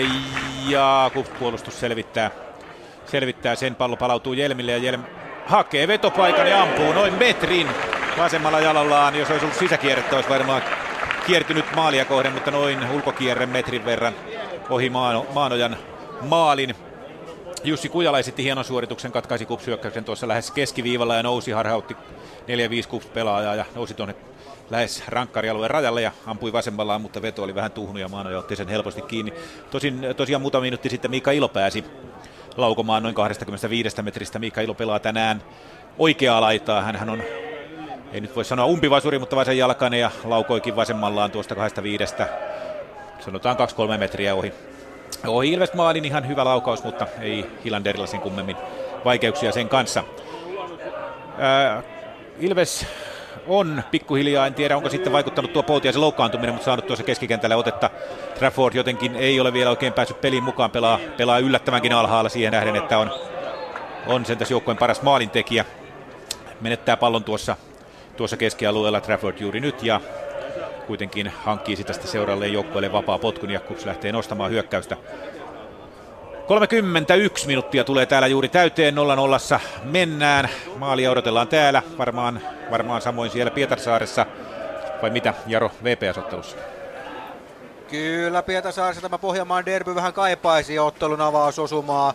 Jarolla ehkä ne paremmat paikat on ollut oikeastaan pari paikkaa Jere Menkolla siinä heti pelin alussa. Tämän lisäksi sitten oli hetki sitten se Deniksen kokeilu tuolta viiden metrin sisäpuolelta, mutta sen pystyy ja molemmat laukaukset pystyy hyvin torjumaan VPS-maalivahti kokenut Henri Sillanpää ja näin tuota Jaron johtoosumaa ei ole tullut, vaikka ehkäpä se vähän lähempänä on ollut. Ja täällä nyt vähän tunteet kuohattelevat. Lorenz Hertzi tulee siellä selkäpuolelta tämän päivän Jarokipparin Walter Moorin selkään. Tämä levittelee käsiä, saa kyllä vapaa potku, mutta ihmettelee, että miksi ei Hertzille keltainen kortti tästä kohdasta heilahda. Eikä tässä nyt ei mitään sellaista suurta paikallisderbyn draamaa ole vielä nähty. Aika lailla semmoista varmaa peruspelaamista ja varsinkin VPS tuntuu nyt tyytyvän siihen, että se huolehtii siitä, että Jaron pallonhallinta ei sitten saa aikaiseksi todellisia maalipaikkoja. Ei niitä hirveästi ole kyllä ollut, ja tässä mielessä niin tämä ottelun käsikirjoitus on ehkä mennyt VPS-valmentaja Petri Vuorisen käsikirjoituksen mukaan. Ei mitään sellaisia hiuksia nostettavia tilanteita ehkä sitä Jeremenkon ja Deniksen yritystä lukuun ottamatta Jarolla ole ollut, vaikka Jaro on huomattavan paljon enemmän palloa pitänyt. Jaro yrittää oikean laidan kautta, siellä pallon kanssa pyörii Jammer Dixon, häntä rikotaan, Jaro saa vapaapotkun tuolta hyökkäysalueen puolesta välistä sivurajan tuntumasta. Jälleen erikoistilanne, josta Jaro hakee noita pitkiä miehiä, Vaganovia, Kadiota sinne 16 alueen sisään pääpelitilanteeseen. Ja yleisö täällä vaatii sitä avausmaalia. Katsotaan nopeasti, että mitä tästä syntyy, vai syntyykö yhtään mitään. Rivera on tätäkin taas kerran antamassa. Tornit ovat siellä Jaron paikan päällä. Tuonne Kurtiselle sisään tulee. Pallo maali eteen Vaganen yrittää puskea, mutta ei saa maalia kohti. Pallo päädystä yli VPS. Maalipotku 32 ja puoli minuuttia pelattu Pietasaaressa. Jaro Vepsu edelleenkin ympäri pyöriät 0-0 eteenpäin. SJK KTP. Seinäjoella on 33 minuuttia pelattu. Maaliton on tilanne tällä hetkellä, mutta nyt KTPlle tulee mielenkiintoisesta paikasta vapaa potku tuosta noin 26 28 metristä. Ja sitä on juonimassa tuossa Mulvaney. Ja sieltä tuo keskitys 16 sisälle tulee, mutta Aksalu pääsee nyrkkeineen väliin. Ja sitten puolittainen päällä pusku sitten Pelvakselta tämän jälkeen. Loistava puolenvaihto Ataikselle, joka on tällä hetkellä menossa aivan yksi läpi, mutta mies kaaretaan kyllä aivan varmasti on tulossa tässä vaiheessa. Kyllä hyvä, ettei punainen kortti. Kyllä vain, kyllä niin. Atajic oli puhtaasti läpi menossa tuolla ennen 16 viivaa, mutta mitään mahdollisuuksia, mahdollisuutta ei ollut McFaulilla kuin pistää jalat alta, Atajiksi jalat alta ja näin. Mies nöyrästi kentän sivuun, joten KTP saa jatkaa nyt sitten kymmenellä pelaajalla. Ja tuo vapaa potku, se tulee äh, tuosta noin äh, arvioisin 20 äh, metristä. Tilanne oli kyllä SJKlle täysin avoin väylä Atajitsilta, mutta niin vain tuli tilanteeseen KTPn puolustaja McFaul keskikentältä tämä mies tulee ja ei mitään muuta kuin jalatalta, mitään muuta tehtävissä siinä ei ollut ja eikä kyllä ottelun pääerotuomari Denis Antamo epäröinyt hetkiäkään, kyllä se kortti sieltä taskulta löytyy. Atajis on nyt itse tuolla pallon takana noin 18 17 metristä ja vaahtoa pistetään sitten tuohon muurin eteen. Kaikki alkaa olla pikkuhiljaa valmiina. Minkälainen ratkaisu tulee tältä ruotsalaiselta keskikenttäpelaajalta, joka on juuri nyt muutaman askeleen vauhtia ottamassa. Ja näin äh, Bahrudin Atajic, joka, Atajic, joka tällä kaudella on tehnyt yhden maalin, teki se heti avausottelussa. Pienellä lähdetään tuonne, mutta niin vain Pyhäranta pääsee tuo maalien nuoliaisen sitten kuitenkin. Ja jälleen on Atajic äh, kentällä nurin nyt Mulvaney puolestaan pisti jalat alta ja näin vapaa potku SJKlle, jos se sallittaneen, niin katsotaan tämä tilanne vielä uudelleen. Ähm, siellä on äh, Richard Dorman ja näin vapaapotku annettiin nopeana sinne keskialueelle. 16 sisällä on pallohetki tällä hetkellä kovassa ruuhkassa. Pyhäranta siellä päällimmäisenä miehenä sitten tulee ja nappaa tuon irtopallon syliinsä. 0-0 ovat lukemat Seinäjoella ottelussa SJK KTP ja 36. peliminuutti täyttyy juuri, joten täältä otteluun Ilves Kups. Täällä se 20 sekuntia enemmän pelattu kuin siellä, eli samalla kun Ilves kehittelee hyökkäystä, mutta Maanoja nyrkkeilee, nyrkkeilee pallon tuolta maalin edustalta pois. Siellä taisi olla jälleen Juhalahtinen, Juhalahtinen pääpallossa tuossa viitisen minuuttia sitten Lahtisella Lahtisella aivan loistava puskupaikka 10 metristä. Hynynen keskittää, keskittää tältä oikealta ja Lahtinen pääsee puskemaan aivan vapaasti 10 metristä. Lahtinen hyvä pääpelaaja, mutta en tiedä mikä, mikä tuossa sitten mieheen meni. Hän vähän hätäili ja hätäili ja pallo sitten lähtee 5 metriä. 5 metriä Kustmaalin ylitse samalla kun Kups pelaajalle nostetaan korttia ja se taitaa olla Diallo, ei vaan se on Soona. Soona Ilves olisi itse asiassa tuossa päässyt hyökkään ihan mukavasti.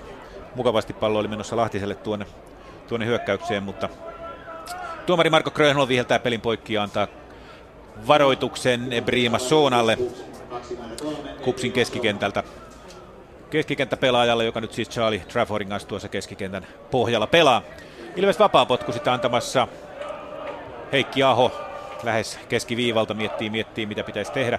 Ei oikein keksi, keksi mitään vaihtoehtoa antaa sitten kohti tutusti Lahtisen päätä, joka koittaa jatkaa Lauri Alamyllymäelle, mutta Alamyllymäki ei tuohon kerkeä, vaan Manoja jälleen kerran nappaa, nappaa tuon pallon. Manoja miettii, miettii, mitä tekee pallon kanssa, pistää sen lopulta maahan. Ja Kups lähtee hitaasti nostamaan hyökkäystä. Täällä on tulossa kohta 38 minuuttia täyteen ja tutusti 0-0 edelleen jatketaan. Samalla kun Kups kehittelee jonkinnäköistä hyökkäystä, mutta ei siitä sen kummempaa. Mennään Pietarsaareen, Jaro, VPS-peli. Tänne tullaan sopivasti. Jaro saa kulmapotkun, kun kohta 38 minuuttia on täynnä oikealta puolelta. Jammer Dixon yrittää oikean laidan kautta rakentaa, pakki liukuu väliin, pallo päädystä yli Jaron, kulmapotku. Näissä tilanteissa monesti Jaro on pelannut tuonne vähän niin kuin takatontille. ää, ennen kaikkea Didier Boriska Diota kohti näitä palloja hyvällä tuloksella. Jälleen tulee tuonne takatonttia kohti. Pallo tulee todella kauas sinne. Voltermore vetää sieltä vasurillaan, mutta vaikeasta asennosta sitten reilusti maalin yli. Ja näin Vepsu saa tästä tilanteesta maalipotkun. Hetki sitten Jarolla oli aivan loistava paikka mennä 1-0 johtoon vasemmalta laidalta Walter Moore tuli hyvästä vauhdista ja antoi oikea-aikaisen sopivan ko- korke- korkeustisen ää, crossin tuonne 16 alueen sisään suurin piirtein rankkaripilkun liepeille. Täydestä vauhdista Brassi hyökkää, Dennis tulee nuppaa, siitä sitten palloa ainakin yrittää kohti VPS-maalia, mutta lopulta aika lailla reilusti oikealta tuo pusku meni ohi. Ja hetki sitten oli äsken ää, myös VPSllä jonkinlainen erikoistilanne, eli kulmapotku oikealta. Björk antoi Seabrugille tuonne takatilaa, mutta Seabrookinkin veto nousi maalin yli. VPSn ehkä harvat puolittaiset paikat on tullut nimenomaan erikoistilanteista. Jaro on selkeästi paremmin pelaamalla pystynyt noita tilanteita rakentamaan. Keskialueella VPS virhe, Jarolle vapaa potku 39 minuuttia täyttyy Pohjanmaan derbynumeroissa 0-0. Sitten mennään Seinäjolle. Siellä tänään pelinä SJK KTP. Ja tällä hetkellä Isanilla pallo ollaan lähellä KTPn 16 rajaa. Vasara tällä hetkellä taiteilee pallon kanssa. Pudotaan hivenen alemmas Laaksoselle ja Laasko, Laaksonen ahtaa sen paikkaan Atajitsin kanssa ja nyt pallohallinnassa vähän hankaluuksia, joten Gogoa puolustajana, kuten myös Saviskin puuttuu peliin. Myös äh, Taavanainen Hetemai tällä hetkellä ei tahdo löytyä tuossa väylää ja nyt sitten Hetemaita rikotaan, äh, pistetään jalkaa alta. Nyt äh, viime, viime kaudellakin äh, SIK-väreissä esiintynyt Felipe Aspegren kaataa tuossa hetemaan, joten vapaa potku erikoistilanne ja Atajits on jälleen tuossa pallon takana, joten uskoisin, että hän tuon sommitelman tulee vapaapotkun muodossa antamaan edellisen kerran. Se pistettiin nuoliaisena tuonne aivan 16 sisälle ikään kuin syötöksi tarkoitettuna, mutta tämän jälkeen sitten jatkotoimenpiteet SJKlta epäonnistuivat täydellisesti. Tämä annetaan tuonne ruuhkan keskelle ja sieltä KTP selviää tuossa tilanteessa. Tuollainen toivotaan, toivotaan veto tuonne ja nyt sitten aivan selkeästi eh, Lehtonen, eh, joka on KTP-hyökkäjiä juoksee täydellä vauhdilla Dormanin selkään, joten SJKlle vapaa potku. Ja näin SJK aloittaa tuota omaa hyökkäystään omalta puolustusalueeltaan. 41. peliminuutti avauspuoliajalta on käynnissä lukemat täällä Seinäjällä 0-0. Täältä otteluun Ilves Kups. 0-0 mennään, kun oikealla laidalla Miikka Ilo nostaa Kups-hyökkäystä antaa siihen kuuli palille ja sitten juuri varoituksen saanut kampialaispelaaja Soona jatkaa sen Markitsille ja tämä keskitys Hilanderin maalle. Hilander nyrkkeilee keskialueelle, jossa pallo on Lahtisella, mutta ei saanut läpisyöttöä Alamyllymäelle. Nyt sen sijaan Petresku yrittää sitä juoksupalloa sinne Alamyllymäelle, mutta Kups-puolustus selvittää tuon, tuon tilanteen. Tosiaan Nebrima Soona on varoitettu Kups-pelaaja ja Antti Hynynen varoitettu Ilves-pelaaja. Soonahan on pelannut myöskin Ropsissa täällä Suomessa ja 12 kampian maaottelua miehellä tilillään, joten, joten ihan maajoukkue on pelaajasta on kuitenkin tässä kysymys samalla kuin Rannankari, joka ei siinä, siinä Hynysen taklauksessa sitten pahemmin loukkaantunut, nostaa kupsyökkäystä ja Hynynen juuri selvittää lähes omalla päätyrajallaan tuon tilanteen. Samalla kun Alamyllymäki rikkoo Soonaa, mutta siitä ei vapaa potkua vihelletä, vaan Ilves lähtee nostamaan hyökkäystä ja pallo on Jussi Kujalalla, joka rauhoittaa sen sinne Heikki Aholle alaspäin ja näin, näin Ilves lähtee rauhassa nostamaan, nostamaan hyökkäystä. 42-30 täällä pelattu 0-0. Mennään Pietarsaareen. Jaro VPS. Missä jälleen Jaro tuli hyvän näköisesti oikea laitaa pitkin ja siellä Sergei Jeremenko, nuori 16-vuotias äh, isä Aleksei Jeremenkon äh, nuorin poika oli aika isossa roolissa, eli haki hyvin palloa, vapaata paikkaa. Sitten kun pallo tuli, niin rakensi tilanteen Reginaldolle tuonne 16 alueen sisään, mutta tämä veto aika pienestä kulmasta meni sitten maalin ohi ja näin Jaron osumaa sitä ei tule. Nyt sitten Jamar Dixon tulee 16 alueen sisään, kääntää keskelle, tulee kolme, sitten lähtee kaukolaukaus, mutta Peter Opion veto nousee 20 sanotaan sinne kuuluisalle Katri Helenan laulamalle puhelinlangat laulaa osastolle, eli reilusti kolme maalin mittaa suurin piirtein yli. Siinä pallo taitaa osua vetohetkellä juuri jonnekin Opion äh, johonkin sinne nilkkaan tai muuhun vastaavaan, koska se nousee niin pahasti yli ja näin. Siitä ei sen kummempaa tule. 43 minuuttia alkaa Pietarsaaressa olla täynnä. Jaro selkeästi on hallinnut. VPS keskittyy puolustamaan. Ei suuria tilanteita. Ehkä muutama hyvä paikka Jarolla on ollut, mutta edelleenkin se suuri tuska. Maalin teko, se on Jarolle se ehkä suurin ongelma tällä hetkellä. Puolustuspää nykyisellään pitää alkukautta huomattavasti paremmin, mutta jos ottelun joukkueen paras maalintekijä on kolme maalia tehnyt Didier Boris Cadillo, joka tänään pelaa topparin tontilla, niin se kertoo Jaron maalintekotuskasta jotain. Jesus nappaa pallon itselleen, Jaron maalivahti avaa peliä sitten heittämällä. 0-0 mennään, 43,5 minuuttia täynnä ottelussa Jaro VPS otteluun SJK KTP. Ja aivan hetken kuluttua 44. peliminuutti täytyy täällä aivan hetki sitten isäntäjoukku SJKlla aivan loistava paikka. Johannes Laaksonen, joka on jo edelliskaudella paukutellut tuosta 16 rajan ulkopuolelta kovia laukauksia, veti äsken todellisen unelmavedon vasempaa yläkulmaa kohden, mutta niin vain Jede Pyöranta KTP maalilla venyi kyllä loistavaan pelastukseen, joten näin lukemat säilyvät täällä tilanteessa 0-0.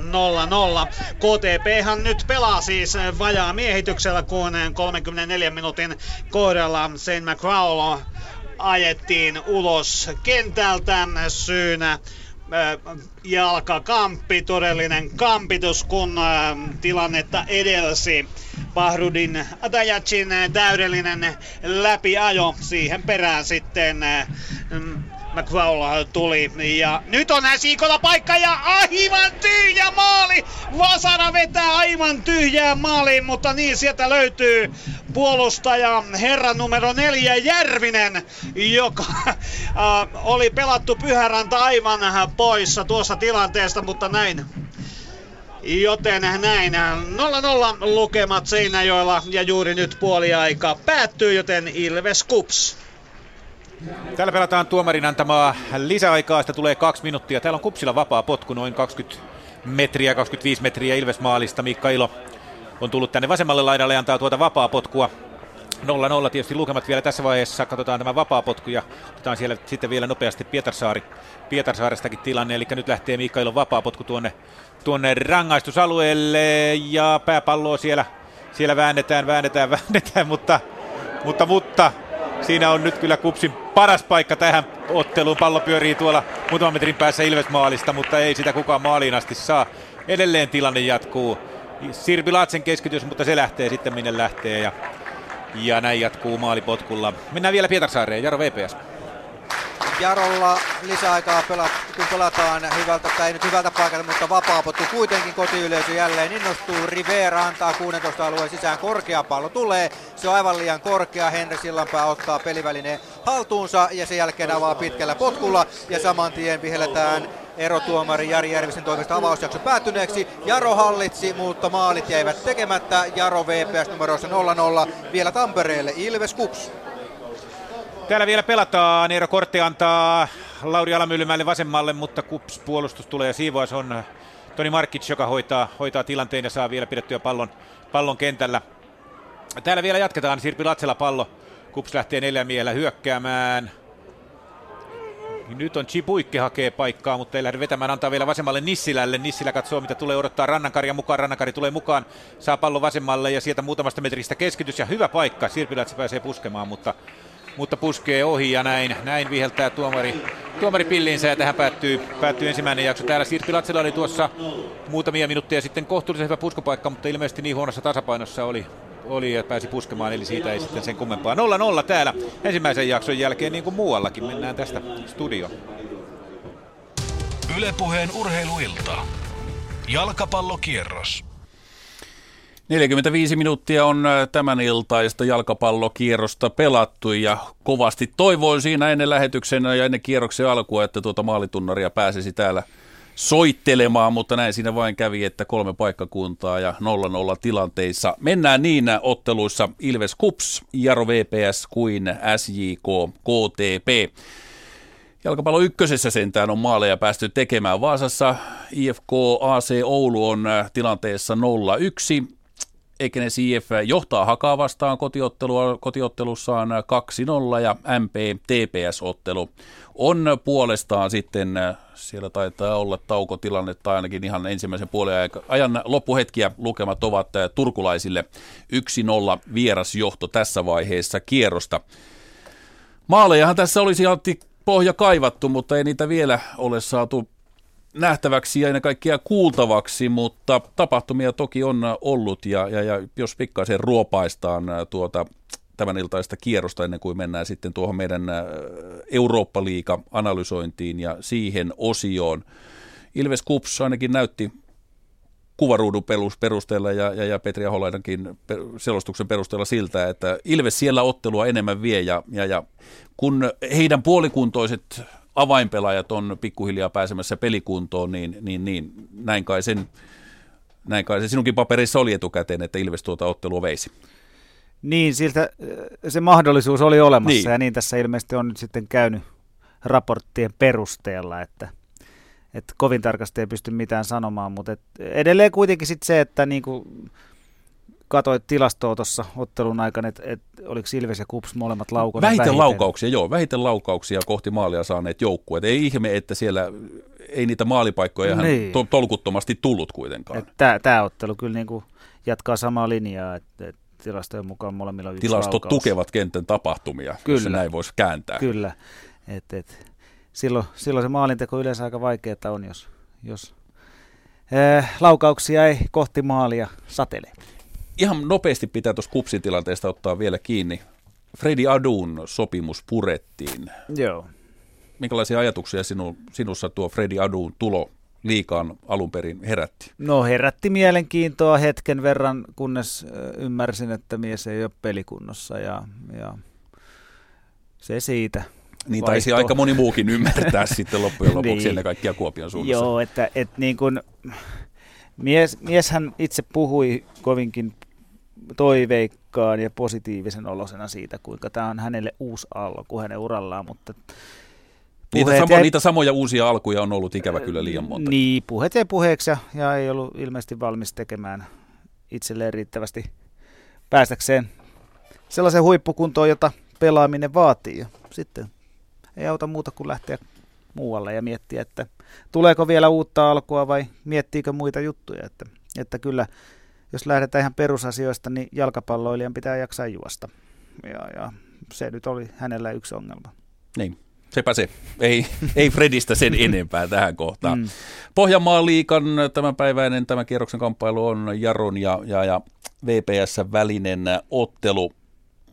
Jarolla toki se erinomainen kupsottelu pohjilla ennen tätä päivää, mutta se oli niin sanottu Pyrroksen voitto, se kups-vierailu monta monta loukkaantumista mm. siihen otteluun. Emet vai Jonas Emet, joka oli koko alkukauden käytännössä sivussa, loukkaantui taas muun muassa. Yeah. Kyllähän nämä, nämä syö henkisesti valtava ja, valtavasti voimavaroja ton kaltaiselta joukkueelta. On totta kai. Emet viime vuonna maaleja mätti koko ajan ja erittäin tärkeä pelaaja. Paikallinen, oma, oma kasvatti pelaaja ja tota, tämmöinen, niin kuin Kuikkakin sanoi paikkakunnalta, niin aika paljon on, on tota, ulkomailta pelaajia nyt mukana Jarossa, niin siinäkin mielessä luo uskottavuutta seuraa, että Emetin tyyppiset pelaajat on mukana ja nythän on ollut paljon pois ja tietysti heikentää heidän, heidän tilannettaan paljonkin, mutta et tänään, tänään Jaro on, on ollut ilmeisesti hiukan niskan päällä VPS vastaan. Se, mitä me tuossa ehdimme ja pystyimme katsomaan puheen, puheen lomassa, niin, niin, niin siltä se näytti. Joo. Sen, joilla se maalinteon tuska se, se ei ota hellittääkseen, ei kummallakaan joukkueella, niin kuin Juhani Kukkasellakin ennen ottelua alkua sanoi, niin SJK on pelannut nyt neljä ottelua ilman pelitilanne maalia. Mm. Se yksi maali, mikä on tullut nyt, nyt neljä ja puolen otteluun, se tuli, se, oli se tuli rankkarista Joo. IFK Maariahamnia vastaan. Eli kun puhutaan maalin tekemisestä, niin se vaatii monia asioita. Se mm. vaatii pelin tekemistä, pelin rakentelua ja sitten maalintekijän taitoa, johon kuuluu muun muassa se, että löytää itselleen tyhjää tilaa. No se on näin ja sitten sen lisäksi ehkä vielä semmoinen on, on tap, monia tapoja, miten maalit syntyy. Yksi on tietysti se, että, että niitä useamman pelaajan ö, yhteistyöllä rakennetaan niitä tilanteita ja joku osaa sitten vielä viimeistellä. Mutta mut sitten on usein niin, että, että kun pelit on tiukkoja ja joukkueet lähtee ensisijaisesti puolustamaan vahvasti ja, ja vartiointi ja, ja ja muu on, on tiukkaa, niin, niin silloin kyllä silloin joukkueet, joilla on semmoisia pelaajia ylhäällä, jotka pystyy tekemään jotain semmoista, joka rikkoo sen heidän oman kaavansa. Eli tekee jotain semmoista yllättävää, ehkä, ehkä vähän jopa, jopa tilanteelle tai omalle peliasennolle poikkeuksellisen liikkeen, jolla niin kuin järkyttää sitten koko vastustajan vartioinnin tasapainoa, niin silloin saa yhden selkeän avun lisää hyökkäämiseen. Et, et niin kuin pelkästään syöttämällä mun mielestä jalkapallopeli on vaikea voittaa keskimäärin ja, ja joka kerta. Et, et tarvitaan myös muita vaihtoehtoja. Ja niin kuin Alexander Kokko, onko tehnyt 11 maalia 11 nyt? tällä hetkellä, et, joo. Et hän on saanut hienoja syöttöjä, mutta sen lisäksi hän on pystynyt tekemään myös maaleja tilanteista, joista, joista kovin moni ei, ei palloa pistäisi pussiin, eli pystyy myös omiin ratkaisuihin. Ja, ja tämmöisiä tämmöisillä suorituksilla Rops on raapinut pisteitä niin paljon, että on pisteen päässä HJKsta. Eli, eli niin kuin maalin tekoon tarvitaan usein pitkän kauden aikana monia monia erilaisia tapoja. Totta kai tärkein on se, miten koko joukkue luo systemaattisesti tilanteita, mutta sekään ei välttämättä aina riitä ja silloin nousee suureen arvoon ö, pelaajan henkilökohtainen osaaminen. Sitä ei saa väheksyä. Ei, ei missään nimessä. Tuota, lupasi jo ennen otteluiden alkamista ja luvattiin siitä, että puhutaan pikkasen tämän viikon ja viime viikon Eurooppa-liigan karsinnoista. Suomalaisittain kuusi ottelua yhteensä, nolla voittoa, kaksi tasapeliä, neljä tappiota. Suomalaiset Rio, FC Lahti, SJK, VPS tekivät yhteensä neljä maalia, 15 meni verkkoon. Mm. Nämä lukemat kahta ruotsalaista ja yhtä islantilaista joukkuetta vastaan. Mm. Lahti, SJK, ja VPS, keneltä odot, odotit eniten? Veikkaisin, että SJK oli se joukkue, jolta ehkä odotit sitä jatkopaikkaa. No kyllä se oli ennakolta se ottelupari, josta eniten toiveita oli. Islantilainen ennen, FH oli kuitenkin parempi, voit, voitoin 1-0 mm, ja 1-0. Joo, et kyllä ja totta kai se oli pettymys. Mutta sitten samaan aikaan ei, ei mikään mun mielestä semmoinen mahdottoman suuri yllätys, jos katsotaan muutama vuosi meidän euromenestystä taaksepäin, niin eihän sitä liikaa ole. Ja sitten taas ää, VPS ja Lahden esitykset, tippumiset, ei voi pitää suurena yllätyksenä, että venymistä olisi tarvittu. Kyllähän molemmat kyllähän ruotsalaisjoukkueen pystyy voittamaan. Se, se ei ole niinku se ongelma, että, että mm, ne olisi niin ole, paljon joo, parempia. Ei se ole mahdottomuus. Mm, mutta se täytyy sanoa, että Ruotsin liiga on parempi kuin Suomen liiga keskimäärin. Et, et se ero ei ole niin suuri kuin että jos pelaisi vaikka saksala, saksalaista seuraavastaan, mutta kyllä Ruotsissa on, väittäisin oman kokemuksen ja, ja näkemyksen perusteella, että, että kaikki tehdään hiukan paremmin ja mahdollisuudet harrastaa tai harjoittaa jalkapalloa ammattilaisseurana on, on, on keskimäärin paremmat kuin Suomessa. Minkälainen vaikutus näillä tappioilla sun mielestä on nyt sitten näille kolmelle liikajoukkueelle? VPS ja SJK ovat nyt olleet melkoiset, melkoisessa otteluruuhkassa. Ennen kaikkea nämä kaksi joukkuetta ovat joutuneet nyt reissaamaan paljon, kun SJK pelasi eurokotiottelunsa Helsingissä ja Vepsu kävi puolestaan sitten Oulussa pelaamassa kotiottelunsa.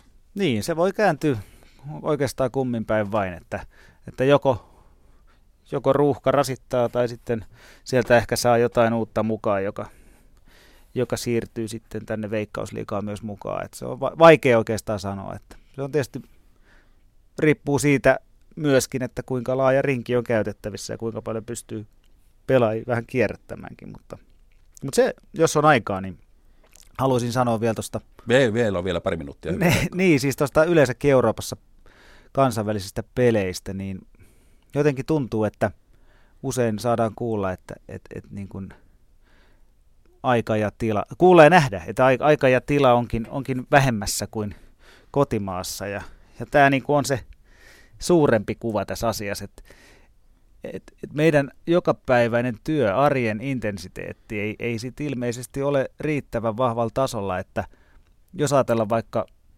ruotsalaisia vastaan pelatut ottelut, niin heille tuskin tämä otteluparin ö, ajan ja tilan vähyys tai paljous ei tullut yllätyksenä, mutta suomalaiselle joukkueelle ne oli ee, kovemmat pelit kuin, tai ko- kauden kovimmat pelit. Ja silloin suoritus ei voi olla yhtä rento kuin se on siinä normaali sunnuntain ää, työpuhteessa, jolloin, jolloin on tavallaan, jollain tavalla mukavuusalueella.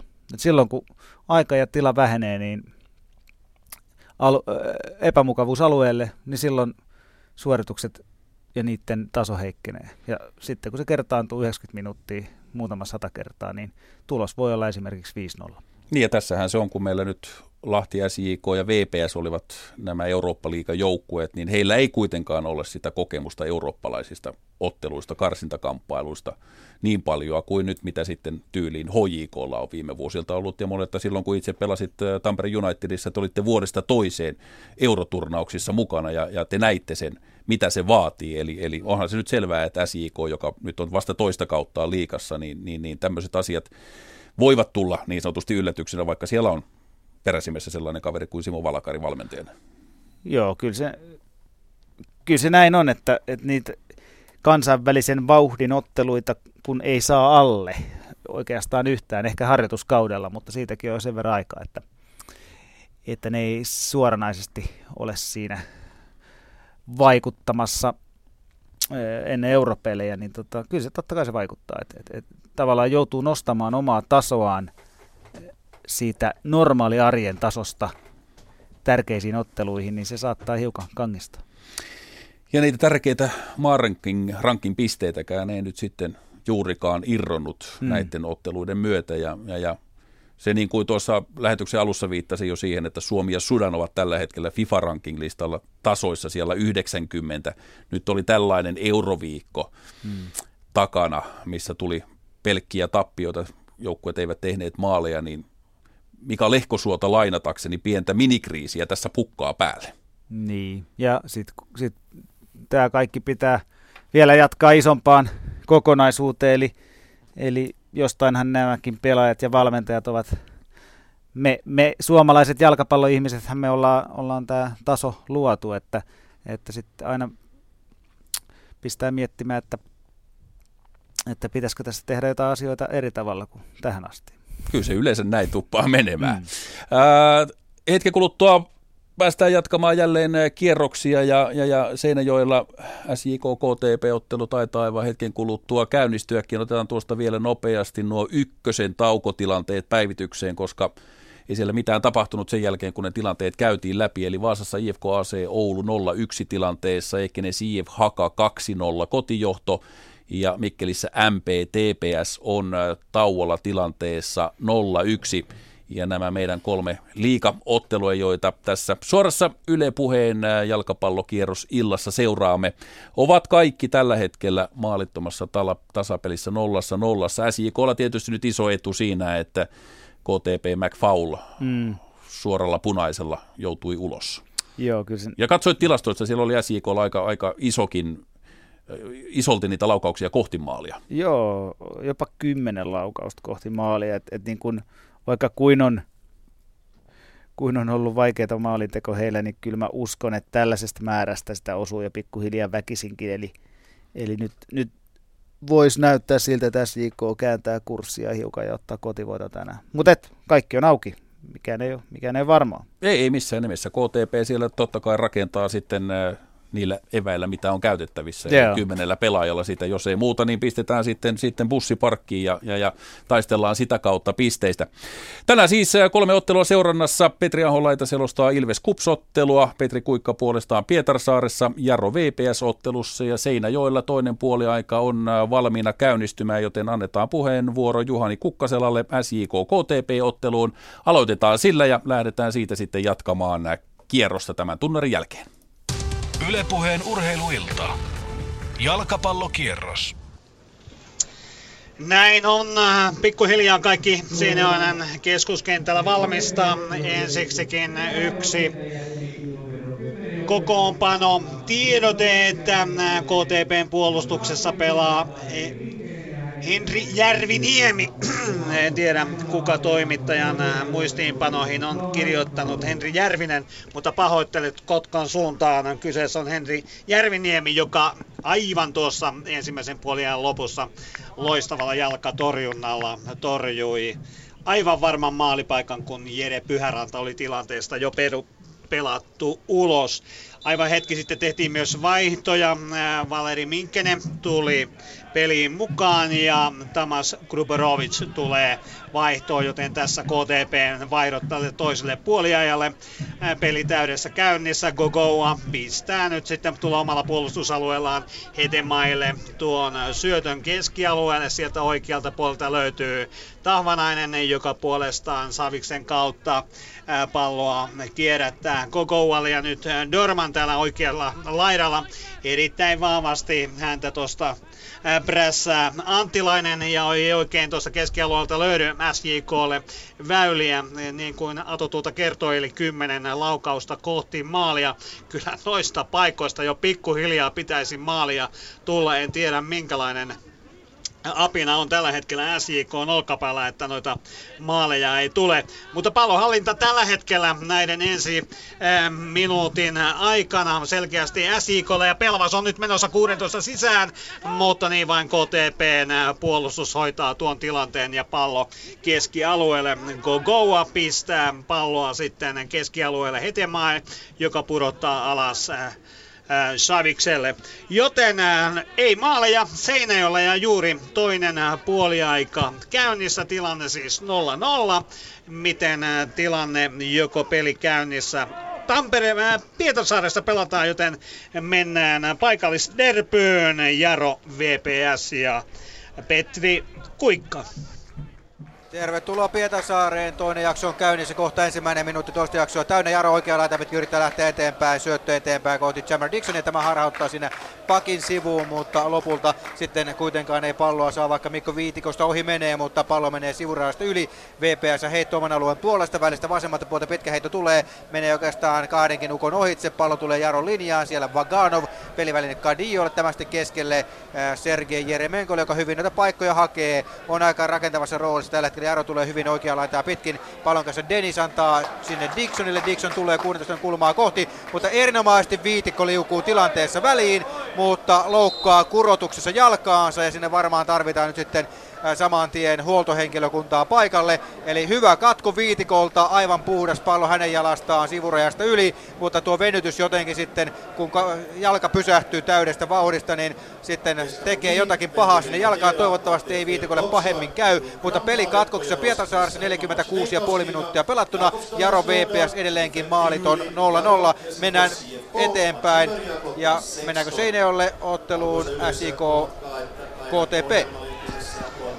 Tällä hetkellä pallo keskialueella KTPllä hyökkäys väliin. Tahvanainen meneekö tuo sitten kulmaan äh, potkuksi? Ei mene. Armotonta pallon äh, taistelua. Tahvanainen tuossa kuitenkin pitää äh, pidemmän korren.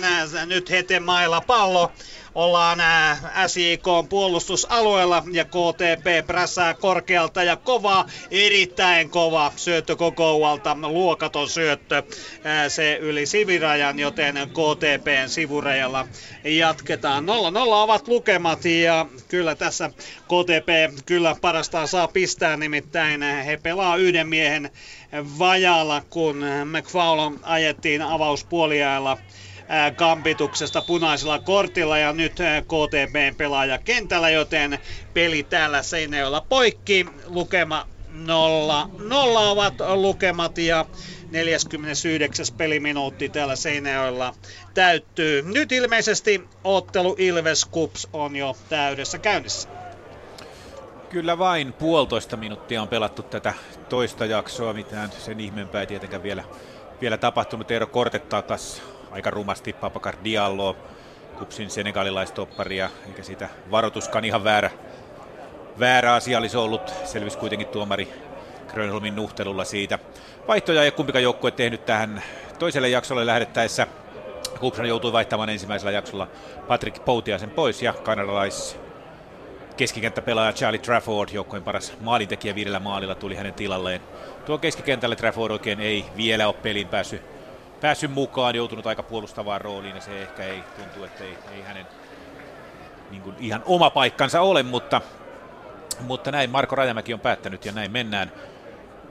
47 minuuttia tulee täyteen ja vähän tämmöistä keskialueen potkiskelua tällä hetkellä on tarkistin muuten tuossa, tuossa äsken, kun Ato samalla kun Mika Hilander meinaa hölmöillä. No hölmöillä Ilmesmaalilla.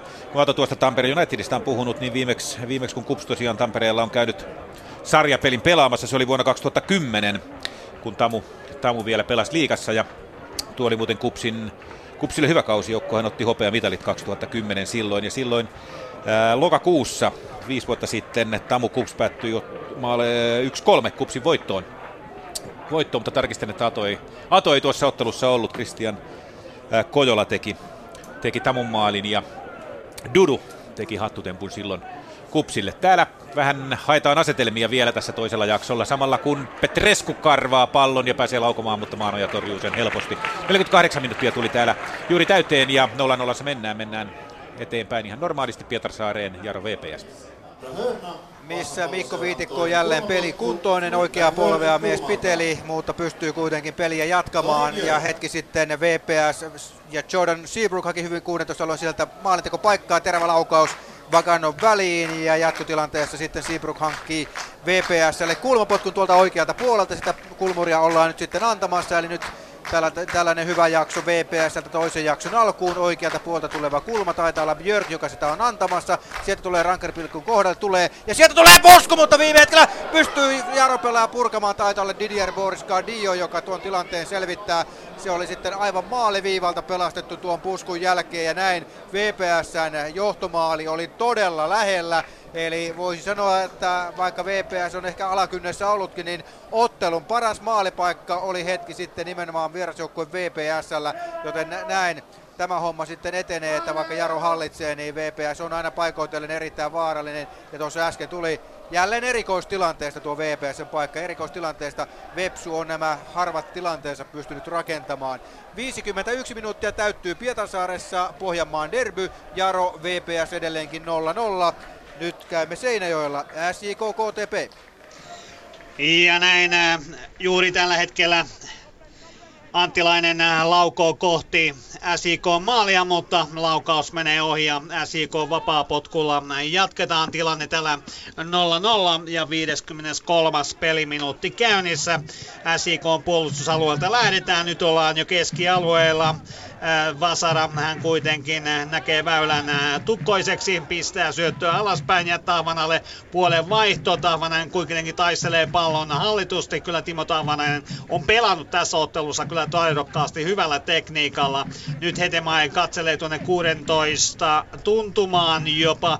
Olisiko siellä Pelvas lähtenyt irti tuosta, mutta ei syöttöä saada sinne aikaiseksi keskialueella. Laaksosella tällä hetkellä syöttö. Nyt sinne Pelvakselle tulee. Rajatuomari ei liputa, mutta pallo menee auttamattomasti liian lujaa, eikä Pelväs ehdi tuohon, joten KTPn maalipotkulla jatketaan. 0-0 lukemat 54. peliminuutti menossa täältä otteluun Ilves Kups. 50 minuuttia pelattuna tätä ottelua Ilves vapaa potku Kups rankkarialueelle, mutta ei siitä sen kummempaa pallo pysyy edelleen Ilveksellä.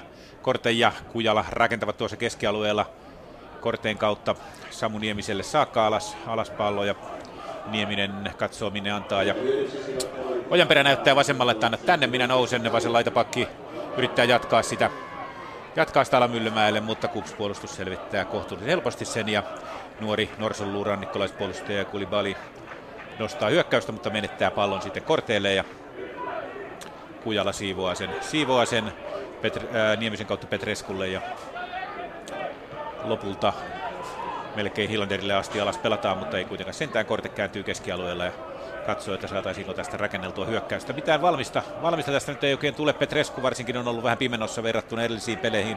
Hän oli se Ilveksen pelin rytmittäjä Interpelissä, Lahtipelissä, HJK-pelissä, joka pystyy, pystyy näitä hyökkäyksiä kääntämään samalla muuten kuin se on kentälle tullut Trafford, joka ottaa varoituksen tästä.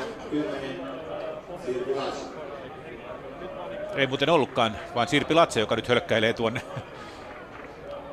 Väittäisin, että se oli kyllä Trafford, mutta katsotaan, tarkistetaan tilanne vielä. Joka tapauksessa Kupsille tuli toinen varoitus, kun 52 minuuttia on täällä pelattu. Jatketaan, jatketaan matkaa Pietarsaareen. Jar VPS.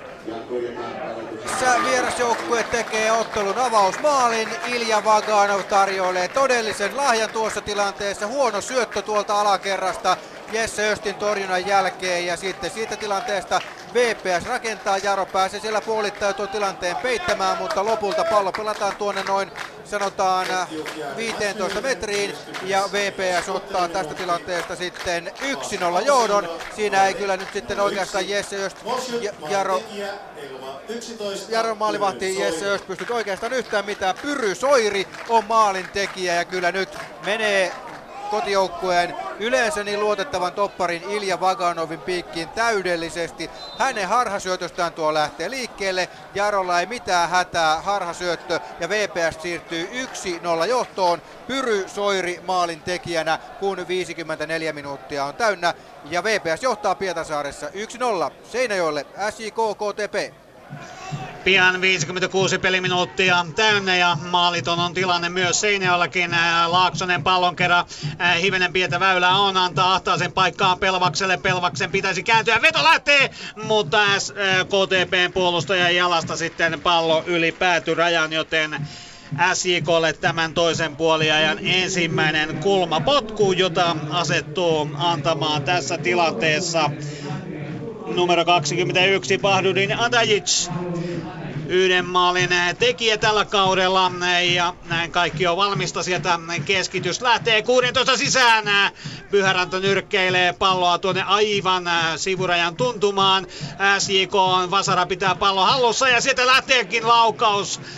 Ja laukaa siinä oli Savic ja niin vain juuri sai Gelderren KTPn puolustuksessa hyvän monoa väliin ja, ja näin tuosta tilanteesta pe- KTP selvisi lievällä säikähdyksellä.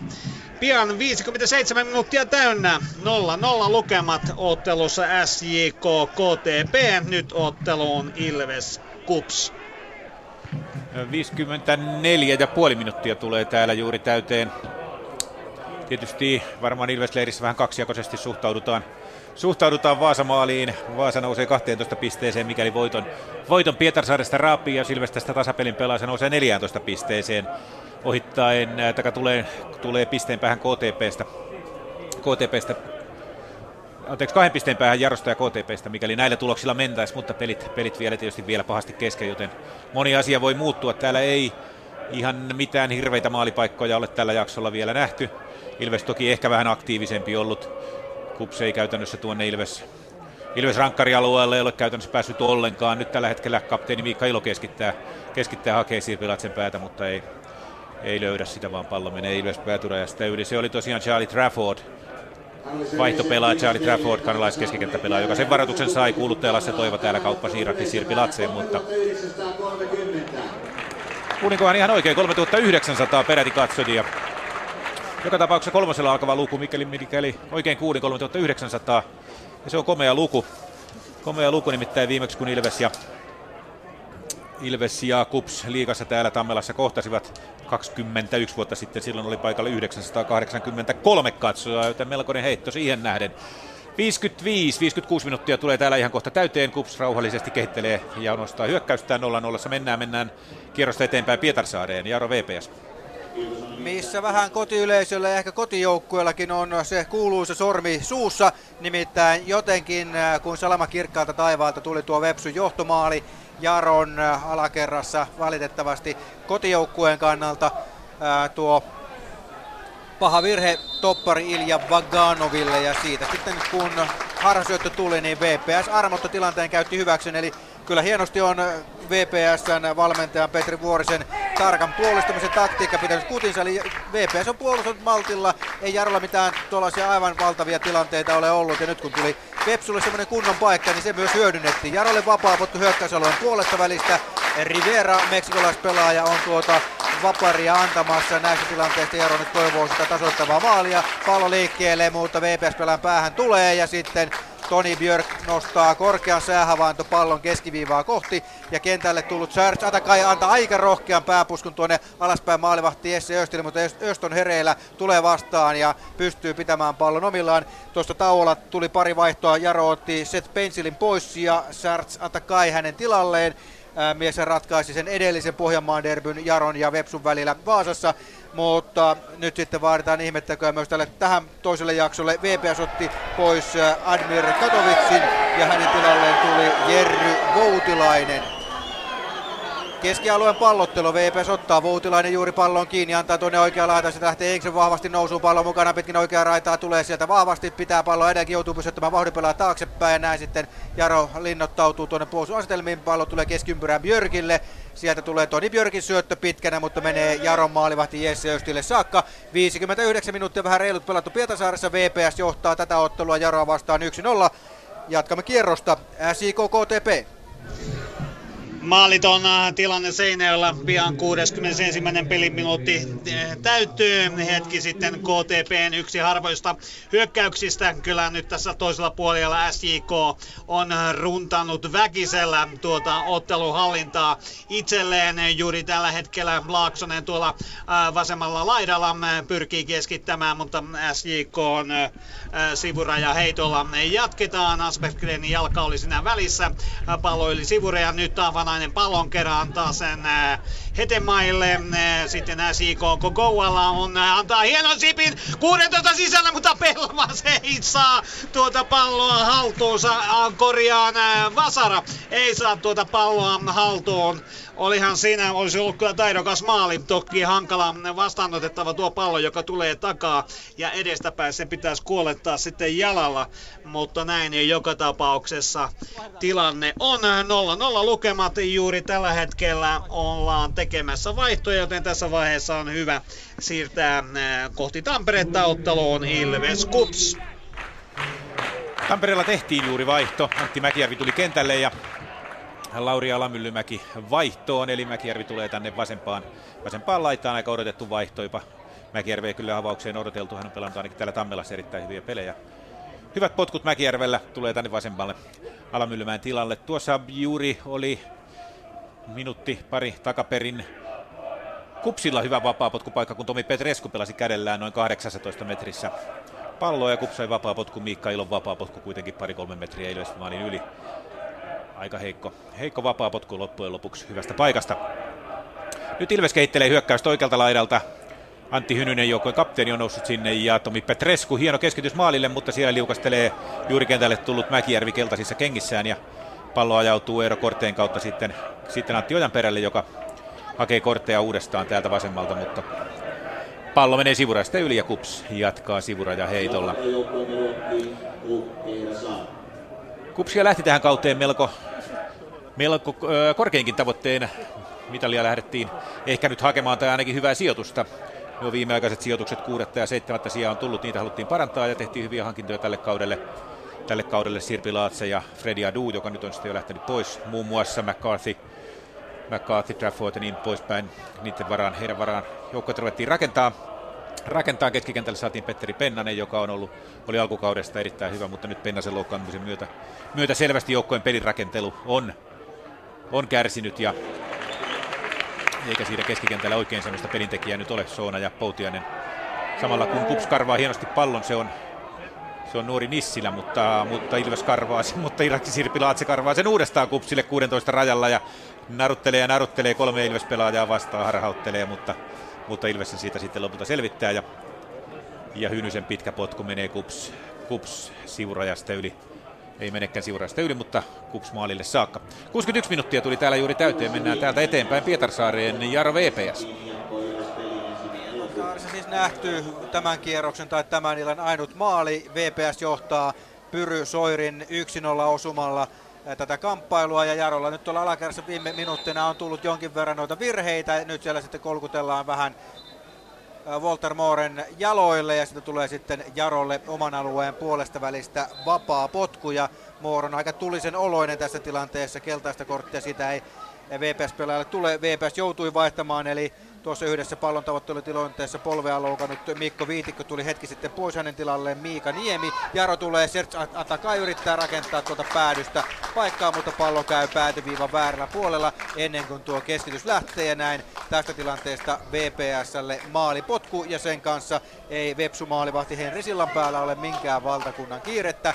Mies pitkään ja hartaasti asettelee palloa tuonne paikalle ja ottaa rauhallisesti muutamat taka-askeleet ja nyt lähtee sitten liikkeelle. Pallo tuonne keskiviivan paremmalle puolelle vaasalaistaan katsottuna. Väliin tulee Didier Boris Kadio Jaron toppareista. Sitten Walter Moore arvioi väärin. Pallo oikeaan laitaan Lorenz Hertzille. Tämä saa pallon ennen kuin se menee sivurajasta yli. Hertzille eikä tuon rankarin kulma kääntää maalin takatolppaa kohti Seabrookon. Siellä ottaa va- pallon vastaan, kääntää keskelle, mutta syöttö on huono. Ja näin Jaro selviää pinteestä. Ja Jaro lähtee puolestaan kokeilemaan omaa hyökkäystä, mutta eteenpäin se ei oikein tahdo nyt mennä. 1-0 VPS johtaa 64 minuuttia Pietasaaressa täynnä otteluun SJK KTP. Edelleen sitkeästi taululla lukemat 0-0. Hetemai tällä hetkellä pallon kerran. SJK on selkeää painostusta tässä vaiheessa, kun pian 66. otteluminuutti täytyy. 16 sisällä ollaan, mutta Lodi saa KTP onneksi tuon pallon välille vesille aina tuonne keskialueelle. Timo Taavanainen katselee, olisiko 16 rajalla vapaita miehiä. Ei ole, kyllä sillä erittäin sitkeästi KTP pystyy puolustamaan, vaikka pelaa siis yhden miehen alivoimalla. Ja nyt KTPltä Minkkenen on tekemässä vastaiskua, mutta tänään erinomaisesti pelannut Timo Taavanainen ottaa pallon kepeästi pois ja näin SJKlle pallon hallinta tässä vaiheessa. Ja omalta puolustusalueelta lähdetään Gogoa syöttö oikealle, Dorman keskialueella antaa sitten keskelle Laaksoselle.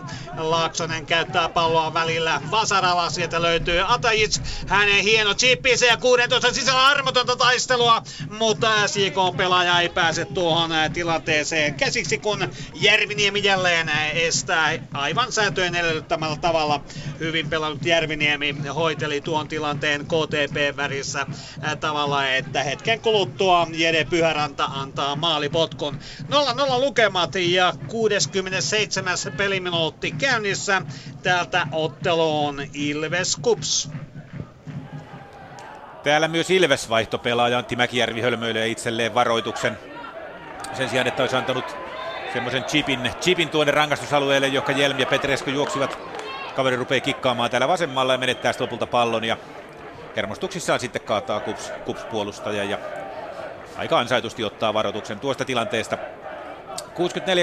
64-30 on täällä tällä hetkellä pelattuna ja myös Kups vaihtopenkillä on sen näköistä toimintaa, että Kups, Kups on hakemassa vaihtoa. Vaihtoa, kun 65 minuuttia on tulossa täyteen Ilves vapaa potkulla. Täällä mennään eteenpäin ja pallo oikealla Hynysellä, joka sitten jatkaa korteen kautta, korteen kautta Jelmille. Jelm nousee keskustaan, mutta hukkaa pallon ja sen saa sitten lopulta, lopulta Ilves, äh, Ilves keskikentällä Kujala. Ei oikein valmistautu sen kummemmin täällä. Tällä tästä pelistä jatketaan Pietarsaareen. Jaro VPS, jos siellä tulisi vähän enemmän tilanteita. Tulee. VPS oli mennä 2-0 johtoon. Tammisen vahva nousu oikealta puolelta. Keskitys takatolppaa kohti ja sieltä tulee pusku, joka menee lähestulkoon maaliin saakka, mutta maaliviivalta sitten Walter Moore taitaa olla pelaaja, joka tuon pelivälineen siivoaa ja näin. Tästä tilanteesta ei tullut Vepsulle vielä toista maalia, mutta lähellä se oli. Ja voi sanoa, että nyt viime minuutteina VPS on yhä vahvemmin ottanut otetta itselleen ja tilanne johtuu osittain siitä, että Jaro antaa tällä hetkellä aivan liian paljon harhasyöttöjä. Äsken puskua kokeillut kaveri taisi olla vaihdospeliin tullut Jerry Voutilainen, joka tilanteen jälkeen harmitteli, että se oli niin lähellä, mutta kovin kaukana. Eli tuo Jaron maalivivalla pallo pyöri, mutta sieltä se sitten pois siivottiin ja näin. Tästä tilanteesta tulee sitten ää, tuo tilanne, että Jaro on vielä enää, tai enää, tai on edelleenkin vain maalin. Mutta Jaro vaihtaa Jani Virtanen peliin ja pois kentältä tänään aika näkymätön ollut Jamar Dixon. 68 minuuttia täynnä VPS johtaa Jaroa vastaan Pietasaaressa 1-0. Ja jatkamme Seinäjoelle siellä pelinä tänään SJK KTP. Ja täällä 0-0 tilanteessa pian 69. peliminuutti täyttyi tuossa 63 minuutin kohdalla. KTP teki vaihdon, Markus Heimonen tuli peliin mukaan ja keskikentältä Mulveini vaihtoon. Nyt tällä hetkellä kun KTP pelaa siis yhden pelaajan alivoimaan ja näin tällä maalipotkulla sitten tavoitellaan, mutta nyt on rankkaritilanne Tampereella, ottelussa Ilves Kups. Kyllä, Juha Lahtinen Nurin Kups-rankkarialueella, Papakar Diallo vetää jalat alta. Tuomari Grönholm näyttää rangaistuspotkua, Kups tästä purnaa. No, siinä ja siinä jalat alta, selvä tilanne, mutta mutta joku tuomari olisi voinut jättää viheltämättäkin tuon rankkarin. Se on Tomi Petrescu, joka asettelee palloa. Rangaistus pilkulle. Diallo vielä selittää tuomari Grönholm tätä tilannetta, mutta se on vihelletty, se on nyt myöhäistä. Eli Ilveksellä tällä rangaistuspotku, kotiyleisö lyö käsiä yhteen. Tomi Petrescu vastaan Tomi Maanoja. Täällä on pelattu 67,5 minuuttia. Petrescu seisoo vielä kädet lanteilla ja tuomari antaa luvan ja siitä lähtee Petrescu ja se on 1-0 Ilvekseen. Tomi Petrescu rangaistuspotkusta 1-0 Ilvekselle. Ilve... Kannattajat Ilves joukkojen juhlii. Jatketaan matkaa Pietarsaareen. Jaro VPS. Missä Jaro jälleen saa hallintaa itselleen, pitää palloa. Pallon kanssa Rivera hyökkäysolun puolessa välissä levittää vasemmalle puolelle. Aika lailla hehtaaritykillä tulee mutta sen pystyy kuitenkin Atakai pitämään pelissä. Sitten pelaa taaksepäin Moorelle, Walter Moore leikkaa pallon kanssa keskelle, tulee, tulee, syöttää Jani Virtanen kantapään kikka, mutta ei mene kuitenkaan omille. Siellä pääsee viime hetkellä väliin VPS-kapteeni Ville Koskimaa ja purkaa tilanteen sivurajasta yli. Jaro meinaa varastaa 20 metriä matkaa tuossa rajaheitossa, sitten se panna oikean kohtaan, mutta Jaro jatkaa vyörytystä. Pienen tuon takaiskun maalin jälkeen tulleen panikin jälkeen Jaro taas vähän peliä haltuun. Reginald puskee tuolta rankkaripisteen liepeältä, mutta sen verran verran rikkoo tuossa tilanteessa, että tilanteesta VPS vapaapotku ja Reginaldon puskukin menee maalista yli, joten siitä ei sen kummempaa olisi tullut muutenkaan. 70 minuuttia Pietasassa täynnä Jaro VPS 01 eteenpäin kohti Seinäjokea. SIK KTP. Tällä hetkellä 0-0 lukemissa ja reipas 71 minuuttia pelattu, kun SJKlla heidän hyökkäyssuunnassaan oikealta kulmapotku. Sitä tämän ottelun mukaisesti antamassa Adajic, tuomari siinä ilmeisesti vähän huomatteli Kogoualle tuo 16 sisällä, että ei mennä aivan painitermeen tuonne sisälle, mutta lihalle vastustajaan ja näin tuo pusku sitten KTPltä kilpistyy tuohon Laaksoseen erittäin loistavasti Adajic pallon kerran ja nyt olisi Taavanasella paikka, mutta ehtii KTPn puolustus tähän valiin. Nyt on Aksalu kyllä keskellä kenttää. Jos joku tuo näkee, niin sieltä korkea keskitys, jopa oli Oksalo tullut todella lähelle tuosta keskialueen ja 16 ja näin täällä 0-0 ja nyt Jalkapallokierros. Pietarsaaresta maali.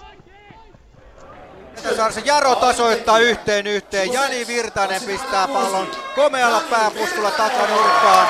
Vasemmalta puolelta keskitys tuohon maalin edustajalle sanotaan ehkä noin 10-90 metriin. Ja Virtanen tulee sieltä oikea-aikaisesti paikalle ja todella tarkasti mies katsoo, että minne sen puskun laittaa. Komea pusku pallo häkkiin. Jaro tasoittaa yhteen yhteen, kun pelattuna kohtapuolin Pietasaaressa 72 minuuttia komea kuvio, komea maali ja näin alkaa pikkuhiljaa maaliverkot tällä kierroksella heilua. Mennään ilmeisesti sitten No nyt tulee VPS vaarallisesti vasemmalta laidalta. Toni Björk tulee Reginaldosta ohi. Reginaldo juoksee kuitenkin Björkin kiinni, mutta Björk pääsee keskittämään maali eteen. Ja siellä on puskupaikka, mutta on vähän korkea tuo puskupallo menee pään kautta sitten Lorenz Hertzille tuonne oikealle puolelle. Hertzi pitää palloa edelleenkin, pistää päätyyn, syöttää. Meneekö pallo päädystä yli? Ei ainakaan vielä, mutta nyt menee ja tilanteesta Jarolle maali potku. 72 minuuttia vähän reilut pelattu 1-1 Jaro ää, VPS nyt Seinäjoelle SJK KTP. Ja pallo keskialueella ja SJK JKlla selkeää painostusta tällä hetkellä, mutta 0-0 ovat lukemat. Wayne Browni hetki sitten tuli kentälle ja kentältä otettiin Vasara pois. Nyt Dorman pallon kerran oikealla laidalla Laaksosella. Väylä ei lähde kuitenkaan etenemään tässä vaiheessa. Lähtee nyt ja hyvin ahdistettuna saa kuitenkin Dormanille syötettyä. Ja nyt Emil Lindman, joka on 19-vuotias nuorukainen SJK-väreissä vaihdettiin äsken kentälle, pääsee laukkomaan, mutta laukaus yli maalin ja näin KTPn maalipotkulla jatketaan ja maalipotkua asettelee maalivahti Jere Pyhärantia. 0-0 lukemat Seinäjoella, kun 75. peliminuutti pyörähti käyntiin. Nyt otteluun Ilves Kups.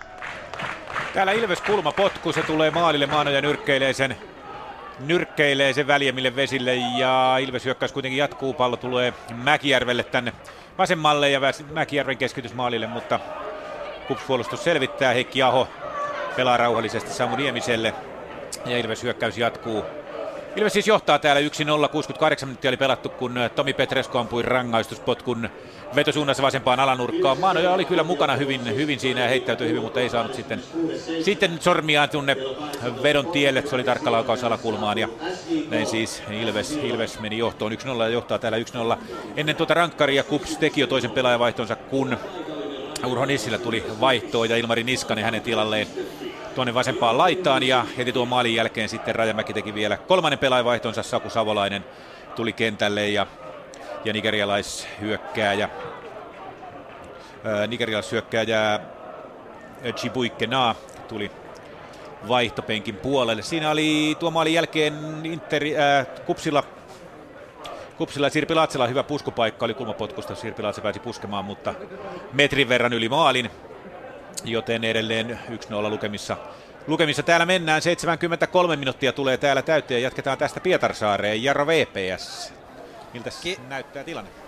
Tilanne edelleen 1-1. VPS ottaa keskialueelta pallon, sitä lähtee vahvaan nousu, nousuun Mäntymaa, mutta hyvin liukuu väliin tuossa tilanteessa sitten Peter Opio. Jaro lähtee vasempaan laitaan myöten puolestaan omaan vastahyökkäykseen. Atakai tulee vahvan näköisesti, pitää palloa, syöttää eteenpäin, tavoittelee virtasta, mutta VPS pääsee väliin ja pallo pelataan päätyvivaa kohti. Ja sitten sieltä pistää Vepsun maalivahti Henri Sillanpää päivän korkeamman tuonne sivurajasta yli ja näin Jarolle hyökkäysolon puolesta välistä. Sitten rajaheitto. Jaro teki viimeisen vaihtonsa. Joona Veteli tuli kentälle Sergei Jeremenkon paikalle. Vasemmalta laidalta tulee sitten Denis, joka keskitti tuon Jaron tasoituksen, mistä siis Jani Virtanen tuon tasoituksen hetki sitten teki. Denis pallon kanssa vasemmalla jälleen tulee, yrittää kääntää, pitää pallo edelleenkin, sillä syöttää jälleen maali eteen, mutta tällä kertaa koko pelaajaletkan yli ja lopulta pallo kiertaa päätyviivasta yli ja VPS ottaa tilanteesta maalipotkun.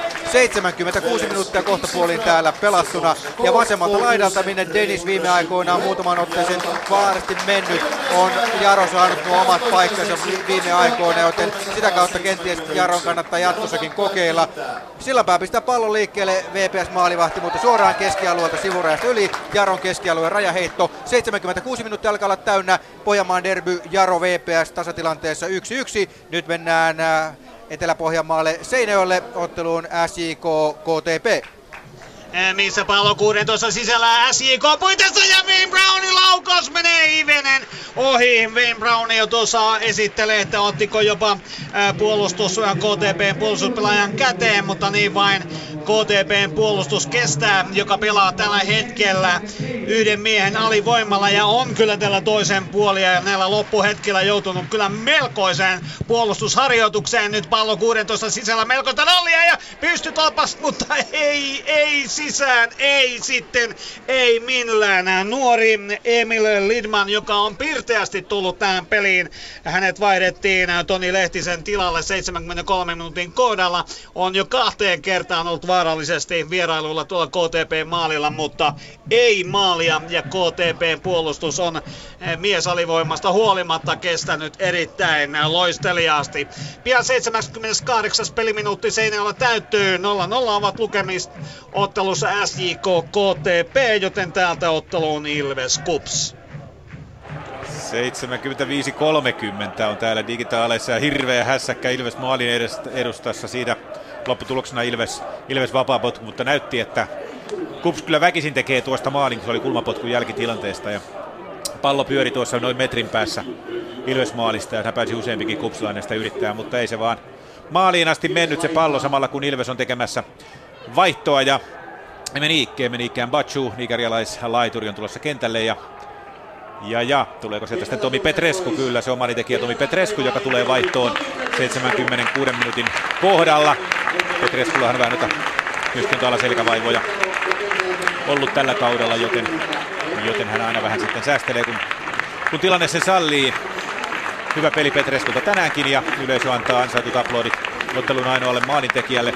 Tuo kupsin kulmapotku tuli, kun juuri kentälle, kentälle tullut Ilmari Niskanen nuori Nuori laituri vetäisi vasemmallaan tuosta parista kympistä upean laukauksen ja vain Hilanderin hieno torjunta ylänurkasta selvitti, selvitti tuon, että Kups ei tasoihin päässyt. Jos, jos Urho Nissilä oli vähän pimenossa koko maali, ää, koko ottelun, niin Ilmari Niskanen teki hienon, hienon entreen tähän, tähän peliin ja pamautti vasurillaan komean vedon. Nuori, nuori lupaava, nuori lupaava kaveri. Tällä hetkellä paikataan Ilves-puolustaja, se taitaa olla Heikki Aho tuolla rangaistusalueella, joten jatketaan täältä matkaa Pietarsaareen, kun 77 minuuttia tulee täyteen Ilveksen johtaessa 1-0, eli otteluun Jaro VPS. Jaro tulee oikea laitaa myöten. Jani Virtanen toi heti lisää nimensä mukaisesti virtaa Jaron hyökkäys pelaamiseen sen jälkeen, kun vaihdosta peliin otettiin mies. Hän teki sen Jaron 1-1 tasoituksen. Myös äsken peliin tullut Joona Veteli on huomattavasti lisännyt Jaron hyökkäyssuuntaan päin tapahtuvaa tekemistä. Eli kyllä tämä kaksikko oli hyvä veto Jere Menkolta tuolta vaihtopenkiltä tähän tilanteeseen. Siellä yrittää Peter Opio, kenialais pelaa, ottaa palloa ja hakea paikkaa sitä Jarolle. Ja nyt sitten vähän siellä lähtee Jesse seikkailla melkein keskiympyrässä asti ja antaa huonon syötön, mutta tällä kertaa Ilja Vagano pystyy pelastamaan. Jaro yrittää rakentaa, mutta Atakaille pallo ei tule. VPS pelaa sitten Henri Sillan päälle. Sillan päältä puolestaan korkea, korkea pallo kohti keskiympyrää. Tilanteessa tulee Kadio. Jaro ottaa jälleen pallon. Jani Virtanen oikea laitaan. Reginaldo Brassipakki tulee oikea laitaan. Peti haastaa sillä puolustaja. Mitä tekee? Leikkaa pallon kanssa kohti päätyviivaa. Menee, menee. Kääntää sitten maali eteen. Nyt paikka! Mutta Atakai puskee tuolta kahdeksasta metristä. Hyvältä tontilta pallon maalin yli. Ja näin Jaron johtoosuma antaa vielä odotuttaa itseään, mutta vahva nousu Reginaldolta, hyvä keskitys. Ja Atakai tulee oikea-aikaisesti, mutta tällä kertaa pusku ei suuntaudu maalia kohti. 80 täynnä Pietasaaressa, Jaro VPS 1-1, otteluun SJK KTP. Täällä tilanne Lola Lola 81. peliminuutti ja jälleen SJKlta todella hyvästä paikasta nyt vapaa potku. Tätä tilannetta edelsi Emil Lindmanin loistavan lähestulkoon läpi ajo, missä sitten joutui kuitenkin KTP-puolustus sitten tämän tilanteen hoitelemalla tavalla, että otettiin Lidmanilta jalat alta. Nyt tällä, tässä vaiheessa sitten suoritetaan vaihtoja KTPn toimista. Niko Ikävalko on tulossa kentälle peliin mukaan ja vaihtoon nähdäkseni numero yhdeksän Juho Lehtonen. Hän vaihtoon, joten tuonne hyökkäyspuolelle tullaan Niko Valko luonnollisesti sijoittamaan. Nyt kuitenkin SJK on vapaa potku aivan tuosta 16 sivurajan keskeltä. SJK hyökkäyssuunnassa oikealta ja on varmaa, että SJK on pidemmät pelurit on nyt tuolla 16 sisällä, kunhan vain Atajits tuon keskityksensä antaa tuonne 16 sisälle ja siellä Pyöräntä torjuu, mutta samaan aikaan siellä on tapahtunut myös rike, joten näin Pyhäranta KTP väreissä sitten jatkaa avausta tuolta omalta maalin edustalta. 0-0 tilanne Seinäjoella 83. peliminuutti tikittää. Täältä otteluun Ilves Kups. Täällä tasan 10 minuuttia jäljellä ottelun varsinaista peliaikaa, kun kun jatkettiin peliä Kups Sivura ja heitolla, mutta siellä rangaistusalueella sitten Kups hyökkäät rikkovat ja Tuomari Grönholm antaa Ilvekselle vapaa potkun tuolta Ilveksen rangaistusalueelta. Kups-pelaajat kiirehtivät hakemaan palloa Ilvekselle, sillä toki, tokihan tässä Kupsilla kiire on, sillä joukko on häviöllä 1-0 edelleenkin. Edelleenkin tätä ottelua vaihtonsa se on jo kaikki tehnyt. Ilves, Ilves on vaihtanut vasta kaksi kertaa, kun, kun Emeniikke ja Mäkijärve tulivat kentälle ja Petresku ja Jalamyllymäki vaihtoon. Itse asiassa se ei ollut vapaapotku, vaan tuo sivura ja heitto, minkä, mikä oli kupsilla, niin se sitten vaihdetaankin, vaihdetaankin Ilvekselle, eli Ilves jatkoi sivurajalla, mutta nyt mennään keskialueella ja Kups koittaa rakennella, rakennella hyökkäyksiä. Kyllähän se Petteri Pennasen, Patrick Poutiaisen puuttuminen tuosta keskikentältä on selvä, selvä takaisku Kupsille.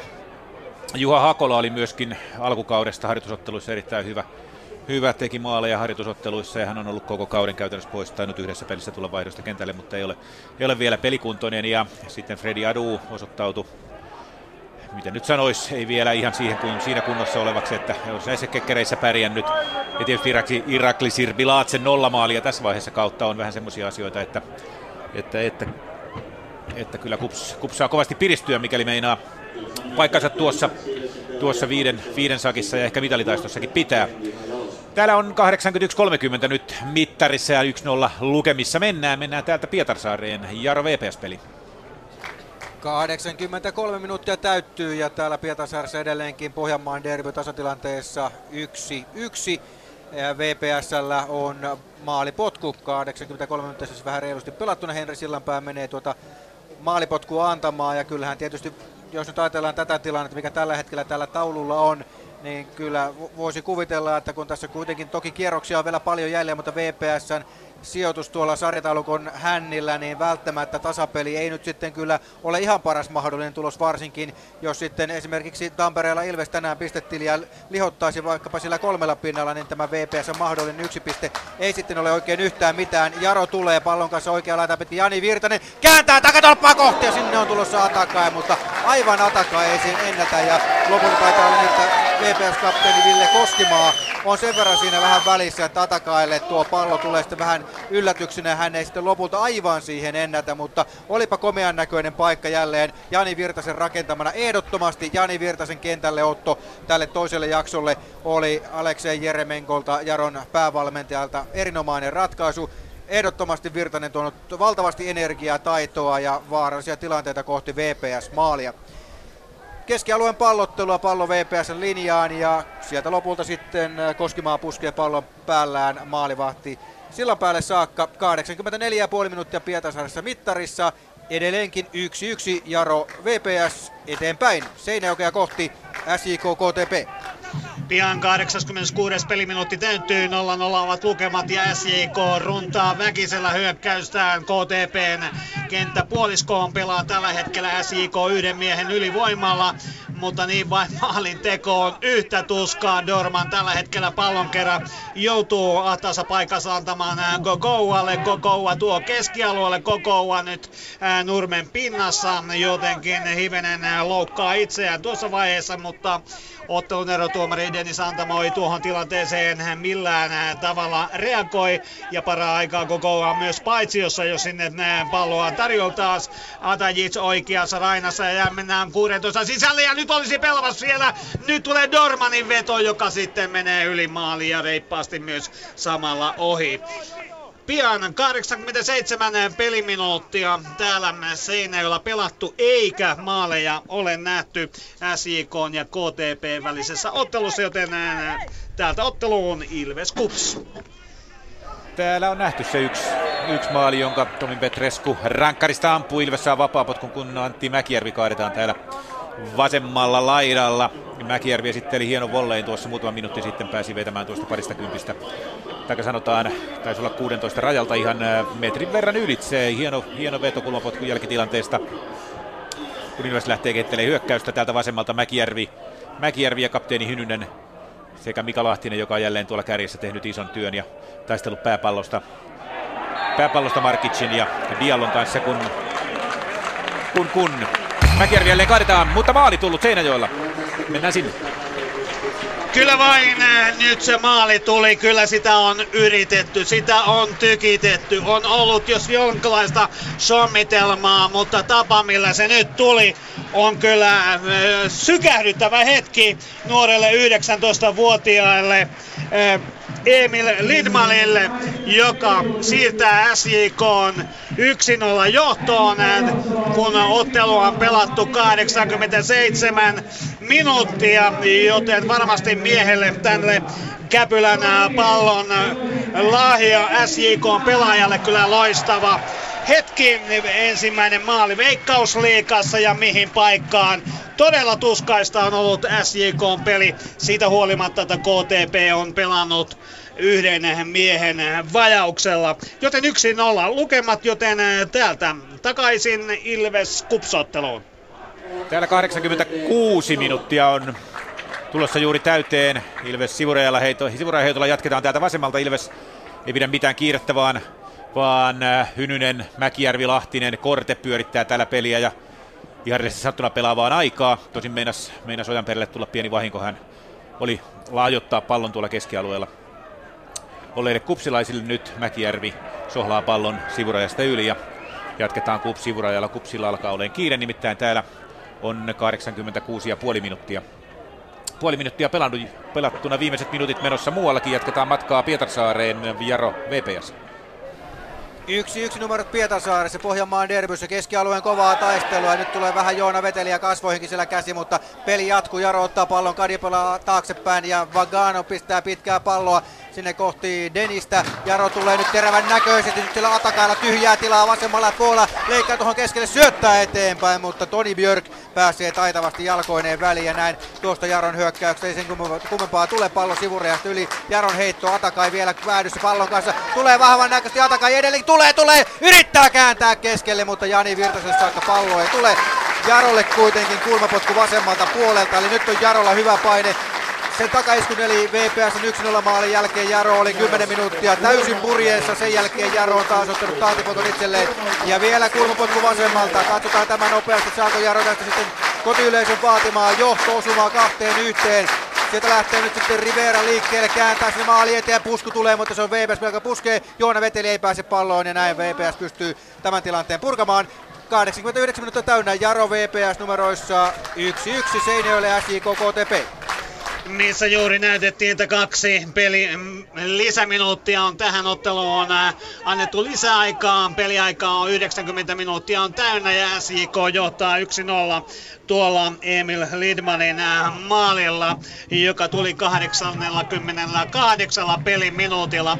Sitä ennen kyllä SJK vyörytti hyökkäys äh, hyökkäyksen ja mennään seuraavana sitten paikkakunnalle, missä on tehty maali. Ja se on Pietar Saari. Ja Metelistä ehkä päättelee, että kumpi joukkue on tehnyt 2-1 maali. Se on kotijoukkueen Jaro. Sivuraja heitto oikeasti tuon edellisen välähdyksen jälkeen oikealta puolelta. Ja Joona Veteli hakee paikkaa, yrittää laukua, mutta lopulta kuti ei kuitenkaan maalia kohti mene. Mutta pelaajien kautta kimahtaa Didier Boris Kadiolle. Miehen neljäs maali tälle kaudelle vie Jaron 2-1 johtoon. Eli Pietasaarissa tällä hetkellä Jaro pisteessä kiinni. Mennään eteenpäin. Mennäänkö Seinäjoelle SIK KTP?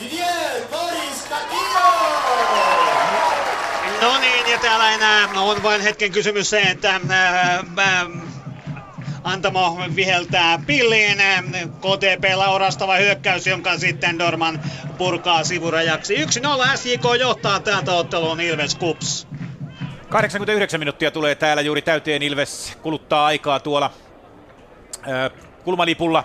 Sivuraja heittoa heittämässä Hynynen, Hemeniikke, Hynynen pitää suojaa palloa, kuluttaa, kuluttaa aika. Ilves joutui tekemään tuossa vaihdon, kun Samu Nieminen tuli vaihtoon tuolta puolustuksen keskustasta. Hän ilmeisesti loukkaantui tuossa, tuossa tilanteessa, missä häntä paikka, paikkailtiin noin vartti takaperin. Ja Jaakko Rantanen tulee hänen tilalleen, joka tällä kaudella ei juuri peliminutteja ole saanut. Taitaa olla itse asiassa ensimmäistä, ensimmäistä peliään pelaamassa tällä kaudella. Emeniikke keskittää maalille ja Jelmiltä loistava pusku mutta puolisen metriä, puolisen metriä maalin ohi ja näin jatketaan maalipotkulla, mutta mennään vielä Pietarsaareen. Täällä Ilveksen siis johtaessa 1-0 Jarro VPS.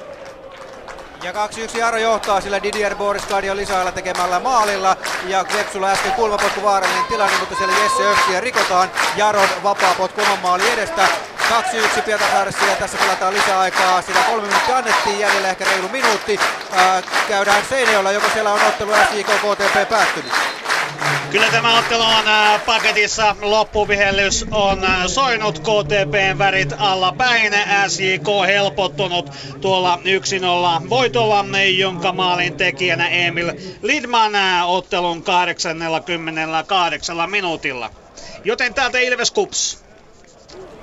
Täällä pelataan tuomarina tämä lisäaikaa. Sitä tulee tällä toisella jaksolla neljä minuuttia. Tässä on noita loukkaantumisia ollut jonkun verran. Siis Jaakko Rantanen tuli kentälle kentälle ja Samu Nieminen tuolta puolustuksen keskustassa jouduttiin ottamaan pois ja se tiesi sitä, että Jussi Kujala putoaa tuonne Heikki Ahon kanssa puolustuksen keskustaan ja Rantanen pelaa tuolla tuossa kesku, äh, keskikentän keskustassa Korteen kanssa. Mutta mennään käymään vielä Pietarsaaressa. Joko Jaro Vepsi peli on päättynyt? Ei ole päätynyt. VPS kova paine tällä hetkellä kohti Jaro maalia. Sinne maali paikka ja veto lähtee. Jesse torjuu etukulmasta erinomaisesti. Ja lopulta siellä tulee sitten Jarolle. Onko vapaa potku vai maalipotki jompi kumpi, mutta huh huh, kyllä VPS on tässä sitten tuon Jaron 2-1 maalin jälkeen luonut painetta, eli kyllä aitapainet ovat kaikkensa kentällä antaneet tässä viime minuutteina, eli halvalla Veksu ei nahkaansa Pohjanmaan derbyssä myy. Kotiyleisö jo odottelee, että milloin ottelun erotuomari pistää pillin suuhun ja päättää tämän kamppailun, mutta menee siihen varmaan vielä muutama sekunti, mutta Jaro on pisteessä kiinni. 2-1 on tilanne tällä hetkellä. Ja Jesse jos ottaa kaiken, on irti tuosta vapaa potkusta. Pitkä pallo keskialoitta kohti. Jari Järvinen katselee, että pistääkö pelin poikki. Täällä kotiyleisö tuulettaa, mutta tilanne on vapaa potku ainoastaan Vepsulle, eli VPSllä vielä paikkaa tässä tulla. Katsotaan mitä nyt tapahtuu. Tässä aivan viime sekuntia pelataan ja VPS hakee sitä tasoitusmaalia sieltä väkisinkin. Sieltä pistää sillanpää pallon liikkeelle, 16 alueen viivaa kohti tulee. Pusku sieltä pallo tuohon keskelle, Jaro ottaa pallon ja nyt ottelu päättyy. Jaro voittaa VPS maaleen 2-1. Tampereelle mennään eteenpäin sitten tarkistamaan ottelua Ilves Kups. Täällä Mäkijärvi vapauttaa Lahtisen. Lahtinen nousee vasemmalta puolelta. Yrittää kalastaa kulmapotkua tai vapaapotkua, mutta ei saa kumpaakaan, vaan kupspuolustus tuon siivoja. Mäkijärvi lähetti nyt Lahtisen tuolta oikealta, oikealta läpi. Puoli minuuttia aikaisemmin Mäkijärvi, Mäkijärvi lähetti Emeniikke sieltä läpi ja Emeniikke, joka on umpi vasuri, haki sen vetopaikan vasurille ja vetikin ihan, ihan hyvän laukauksen maata pitkin, mutta, mutta se meni kupsmaalin ohi. Täällä ehkä noin pari minuuttia on vielä, puolitoista minuuttia peliaikaa jäljellä. Se on lisäaikaa, mitä, mitä tässä annettiin loukkaantumisista. Pallo on tällä hetkellä Kups rangaistusalueella, joten Kupsin kannalta se on aivan väärässä, väärässä päässä, koska Kupsin pitäisi tässä jonkinnäköistä kirjaa vielä kehitellä, jos me ei näitä ottelun tasoihin saada. Ilves on tätä toista jaksoa kyllä hallinnut selkeästi, eikä ehkä Sirpilatsen paria puskutilannetta ja sitä yhtä maali. Maaliedus hässäkkää lukuun ottamatta, Kups ole kauheasti päässyt paikkoja rakentamaan. Miikka Ilo potkaisee suoraan ojan perään päin ja pallo pomppii Mäkijärvelle, joka joka sitten revitään nurin ja ja se on Trafford, joka aiheuttaa vapaa potkun, vapaa potkun Ilvekselle. Trafford tosiaan viiden maalin mies tältä kaudelta, mutta on tässä pelissä ollut kyllä kohtuu näkymätön ja näkymätön eikä ole muuta saanut aikaiseksi kuin varoituksen itselleen tuon vaihdosta tulonsa jälkeen.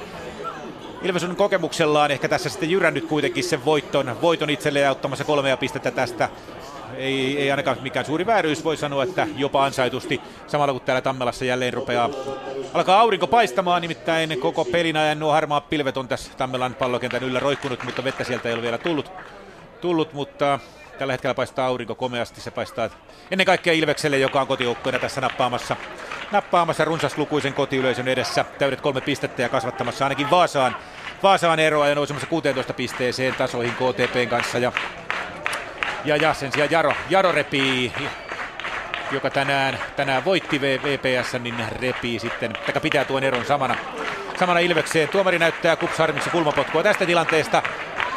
Ja samalla Grönholm ottaa pillin suuhunsa ja viheltää tämän ottelun päättyneeksi Ilves-pelaajat. Ilves katsomo tuulettaa. 1-0 kotivoitto keltapaidoille täältä Tammelasta. Ilves-pelaajat halailevat toisiaan, ovat tyytyväisiä. Arvokas, arvokas voitto ja Ilves jatkaa näitä hyviä otteitaan täällä Tammelassa, kun pelaajat vähän mieli maassa, osa istuu siellä maassa ja on paita vedettynä pään yli kupskannattajat. Kupskannattajat Ilvesmaalin takana aika pettyneen näköisenä pitkä matka Kuopiosta tuli tänne. Hienoa, kun lähdetään kannustamaan omaa suosikkijoukkuetta ja aika runsaslukuisen oltiin paikalla, mutta sekä ei auttanut Ilves tästä pisteet ottaa. Eli näin tämä viimeinenkin ottelu tältä kierrokselta saatiin pakettiin. Ilves, Kups, lopputulos siis 1-0. Ylepuheen urheiluilta. Jalkapallokierros. No niin, kiitoksia kahdelle Petrille ja Juhanille toistaiseksi. Herrat äh, kipaisevat tästä sitten hakemaan meille vielä jälkipelejä tämän iltaiseen, tämän sunnuntaiseen äh, Ylepuheen jalkapallokierrokseen, äh, joka jatkuu aina tänään tuonne kello 21 uutisiin saakka. Kolme ottelua, nopeasti laskettuna kahdeksan ja puoli tuhatta katsojaa tänään seuraamassa näitä kamppailuja ja Suurin yleisömäärä tänään Tampereella Tammela stadionilla 3930, Pietarsaaressa hieman vajat 2400 ja Seinäjoella hieman reilut 2200 katsojaa. Lämpötila tollainen noin 15, pilvistä ja vähän sadettakin. Ihan voi peukkua näyttää yleisömäärälle. No ehdottomasti mun mielestä suunta on oikea ja uutisissa on ollutkin tietoa siitä, että yleisömäärät on kasvamassa ja tämä kierros mun mielestä osoittaa sen, niin kuin sanoit, niin hienoa, että keli ei tarvitse aina olla täydellinen, jotta suomalainen löytää tiensä. Se ei saa olla se tekosyy joka, niin. ikä, joka ikinen viikonloppu. Joo, et, et, et, varsinkin tietysti toi Tammelan yleisömäärä lähes 4000 ja, ja kun tietää sen hienon hienon stadionin tunnelman, tuolla yleisömäärällä ääni pysyy komeasti sisällä ja, ja intiimi tunnelma, niin varmasti mahtava jalkapallotapahtuma. Siellä on tänään ollut ja, ja myös yli 2000 Pietarsaaressa ja Seinäjoella myöskin, niin tässähän voi olla ihan iloinen näiden yleismäärien puolesta. Mitä sä luulet, sä olit itse paikan päällä seuraamassa ja Petrin kanssa silloin selostamassa sitä Ilves HJK-ottelua, joka pelattiin täpötäydellä Tammella stadionilla. Kun siihen otteluun tuli paljon väkeä, niin luuletko, että se imasee niitä satunnaisia katsojia mukaan? No sehän oli Ilveksen parasta markkinointia ehdottomasti, että jos joukkue esittää semmoisen taistelupelin, jonka he pystyvät tekemään ja ottamaan suurelta ja mahtavalta hoijikolta pisteen Jonne Jelmi upealla maalilla siinä ottelun loppupuolella, niin kyllähän, kyllähän jokainen katsoja siellä sekä näki hienon ottelun, mutta koki sen tunnelman, että et, täys tupa ja, ja yleisö, joukkue sai peliesityksellä yleisön mukaan. Et he nousi parhaimmillaan oikein seisomaan ja taputtiin. Et, et kyllähän se niin kuin, semmoisen, siitä jää niin, kuin niin hyvä muistijälki, että hei tänne voisi tulla uudestaankin. Tämä oli ihan hauskaa. Ja tota, se näkyy mun mielestä tänään, että yleisömäärä oli hyvä ja taas tuli voitto, niin lupaa hyvää Ilveksen yleisömäärille jatkossakin kyllä varmasti. Tänä iltana siis ottelut on Veikkausliikan osalta saatu päätökseen. Ilves voitti Kuopion palloseuran kotonaan Tomi Petreskun rankkarimaalilla 1-0. Jaro käänsi VPS vastaan pelin lopulta itselleen 2-1. Kadio voittomaalin teki aivan siellä kamppailun loppuminuuteilla ja Seinäjoella SJK, oliko illan 18 laukaus kohti maalia suurin piirtein, ja, ja, ja nuori herra Emil Liedman, syntynyt vuonna 1997, tekee, tekee hienon maalin omalla urallaan, ja, ja, ja KTPltä komeaa taistelua. McFaul suoralla punaisella ulos reilun puolen tunnin kohdalla ja lähestulkoon loppuun asti taistelivat. Joo, ihan ei riittänyt, mutta tuo Lidmanin maali voi osoittautua erittäinkin tärkeäksi SJK on koko kautta ajatellen, että että maaleja ei ole juurikaan syntynyt ja eh, oliko tämä muuten itse asiassa pelitilanne Tämä maali? oli pelitilanne maali, e, joo, kyllä. Et, et, niin kun paljon painetta koko joukkueen niskasta poistui tämän, tämän maalin myötä ja, ja kolme pistettä ottelusta joka kerta kaikkiaan piti voittaa, että 25 laukausta yhteensä ja pelaa lähes tunnin ö, ylivoimalla ja, ja tuota, kotikentällä ja ollut vaikeaa, niin tästä ottelusta tasapeli olisi tuntunut ihan varmasti tappiolta. Ja nyt Liedman teki varmasti tähän asti elämänsä tärkeimmän maalin. Ja voisin kuvitella, että Seinäjoelta kuulemme aika helpottuneita kommentteja, kunhan Juhani, Juhani sieltä on saanut mikrofonin varteen sitten haastateltavia. Otetaan tuolta jalkapallon ykkösen puolelta vielä lopputulokset. Sielläkin tänään kolme kamppailua Vaasassa. IFK AC Oulu päättyi lukemiin 0-1. Ekenes IF Haka 3-1 kotivoitto ja MPTPS päättyi loppulukemiin 0-2. Ja tuota Veikkausliikan sarjataulukkoa päivitellään sitten äh, pikkuhiljaa, kunhan saadaan tässä vaan kaikki paperit järjestykseen. Tuota, lyhyet kommentit äh, tämän iltaisista, tai asiat käydään vielä läpi tämän iltaisista otteluista myös paikkakunnittain, ja, ja, ja kun meillä tässä tätä puhe, puhetta riittää ja piisaa vielä puolisen tuntia, niin voidaan pikkaisen ennakoida myös tuota ää, ylihuomisen tiistain FK Ventspils HJK Mestarien liiga karsinta-avausta, mutta tuosta ää, Tomi Petreskun rankkarimaalista heräsi yksi kysymys tuossa jossain vaiheessa mieleen. Minkälaisilla asioilla se rankkarin laukoja joukkueittain määräytyy? Käydäänkö siellä joukkueiden sisällä omat rankkarikisat vai millä periaatteella se niin sanottu ykkös rankkarin ampuja siinä joukkueessa määräytyy? Miten, miten sinun uralla eri seuroissa, minkälaisia tapoja käytäntöjä oli? No ensinnäkin määrä, vaihtoehtojen määrä tippuu yli puoleen siinä vaiheessa, kun kysytään, että kuka haluaa ampua. Niin, kenen käsi nousee ylös. Niin, että et, niitä ei, ei, ei läheskään jokainen edes halua niitä ampua ja, ja sitten se on osittain se on sitä, että kuka, kuka niitä haluaa. Kuka, halu, kuka haluaa äh, harjoitella päivästä toiseen jokaisen harjoituksen jälkeen ja, ja haluaa ottaa sen vastuun. Et, et, tota, Mutta sen jälkeenkin usein niitä on silti enemmän kuin yksi. Ja käsittääkseni se on kuitenkin aika usein se valmentaja, joka sen päättää, että kuka laukoo. Paitsi jos Laattana joukkueessa. Niin Hän ottaa sen pallon itselle. niin, että et, et siis periaatteessa on niin, että erikoistilanteet käydään ennen ottelua läpi tai ehkä jo edellisen päivän, riippuu tietysti valmentajasta, mutta, mutta tuota, yleensä siellä on sitten rankkarin vetäjät, jopa yksi, kaksi, kolmekin mahdollista vetäjää mainittu jo järjestyksessä. Tai usein on sitten vielä se, silleenkin, että jos, jos pelaaja, jota on rikottu, on se, joka yleensä vetää, niin sitten saattaa olla, että hän ei halua vetää tai sitten ei saa vetää. Valmentaja voi päättää ehkä semmoisenkin asian, mutta että jos rankkarivetäjä tekee maali, niin todennäköisesti hän saa vetää myös seuraavassa pelissä. Ja sitten on myös niitä tilanteita, että vaikka mokais, niin valmentaja saattaa tulla sanomaan, että sä vedät sitten myös seuraavan, että se luotto on sitten Niin, että kova takaisin luokkaa. satulaan niin kuin Niin, penskana niin. sanottiin, kun Just pyörät, näin, pyörällä just näin, kaannuit.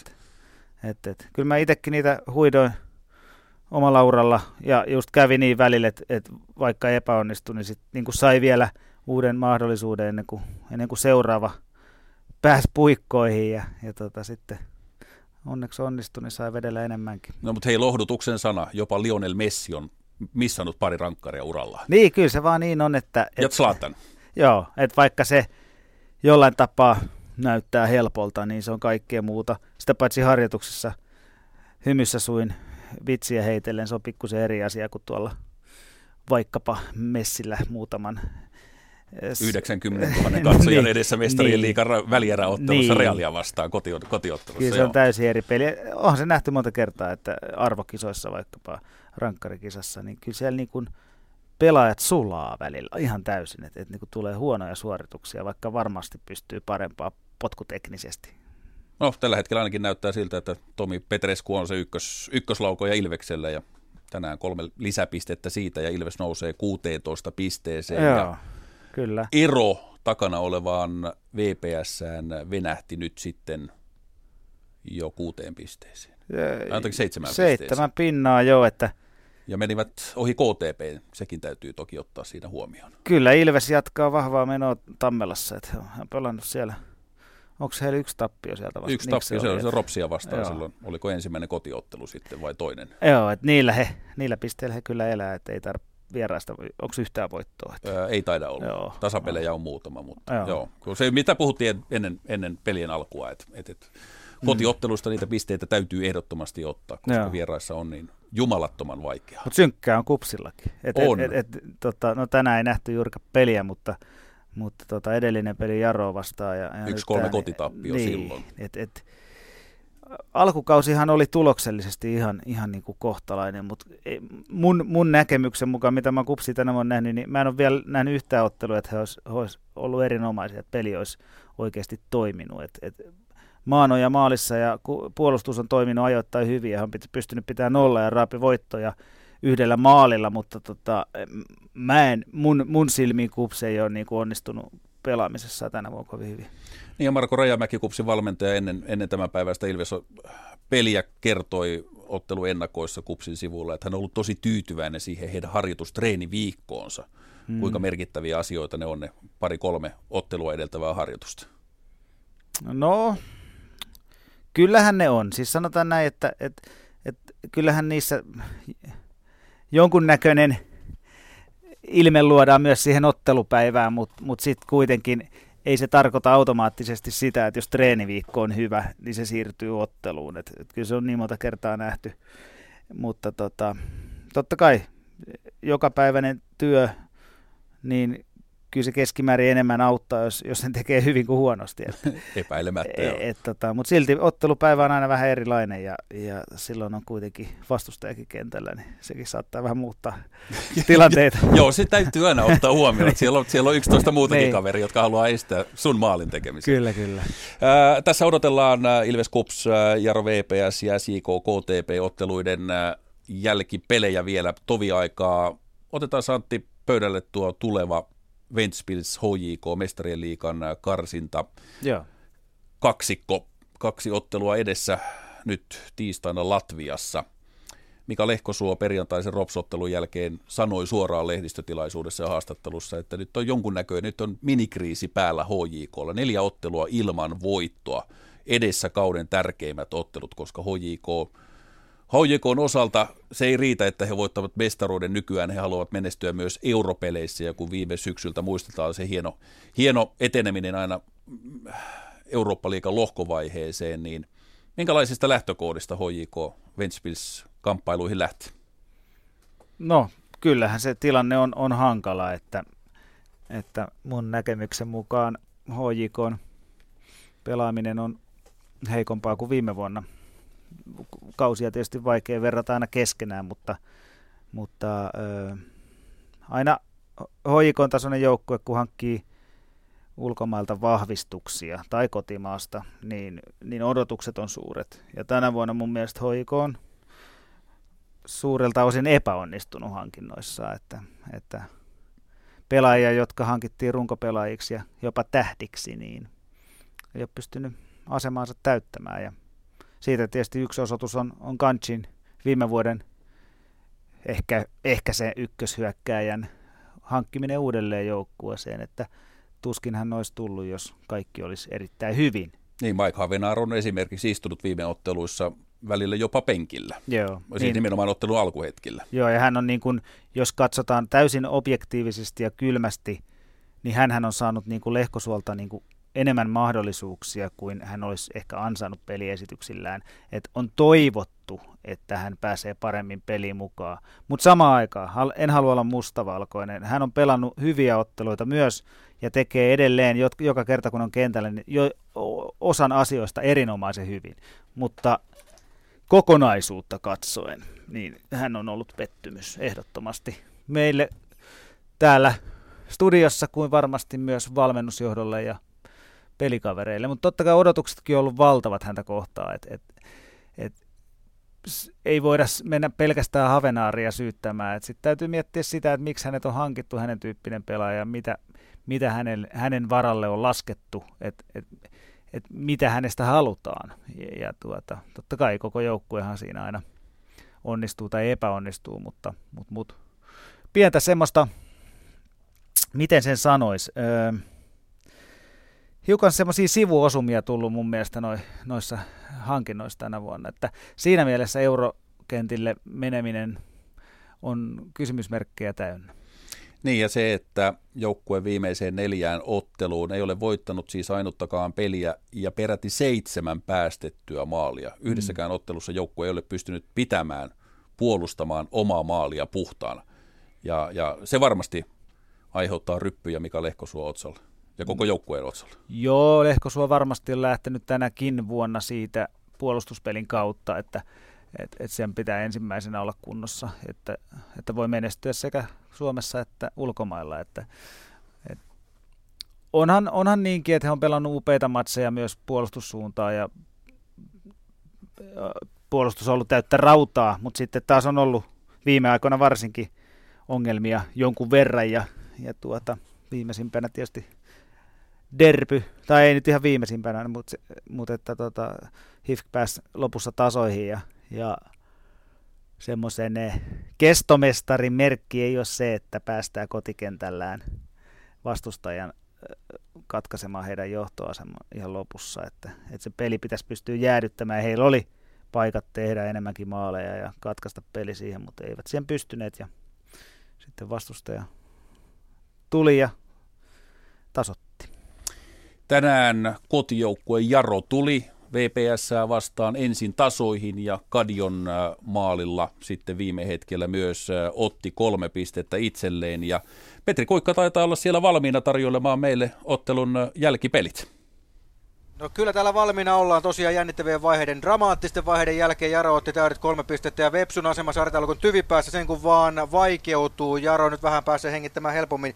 Joukkue nousi tämän voiton myötä 19 pisteeseen. Pohjalaisjoukkueiden välillä nyt eroa kaikkiaan 10 pistettä. Se on aika paljon, paljon kun pelejä 12 taitaa olla jäljellä. Mutta kuunnellaan mitä maalintekijät ottelun jälkeen kommentoivat. Lähdetään liikkeelle Vepsun johtomaalintekijästä Pyry Soirista. Pohjanmaan derby Jaro vastaan VPS-ottelun lopputulos jälkeen Jarolle kaksi Vepsun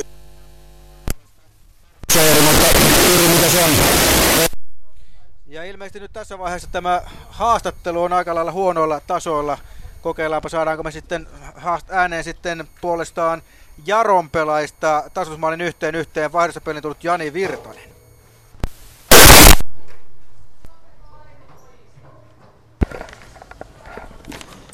Pohjanmaan derby Jaro otti kotiyleisön riemuksi loppuhetken maalilla voiton maaleen 2-1.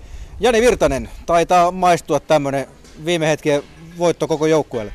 Joo, siis totta kai aina viime hetken voittomaalit, niin aina, aina maistuu paremmalta kuin no, normaalit maalit. Et oli, oli hyvä voitto ja piti, pitikin voittaa tämä peli.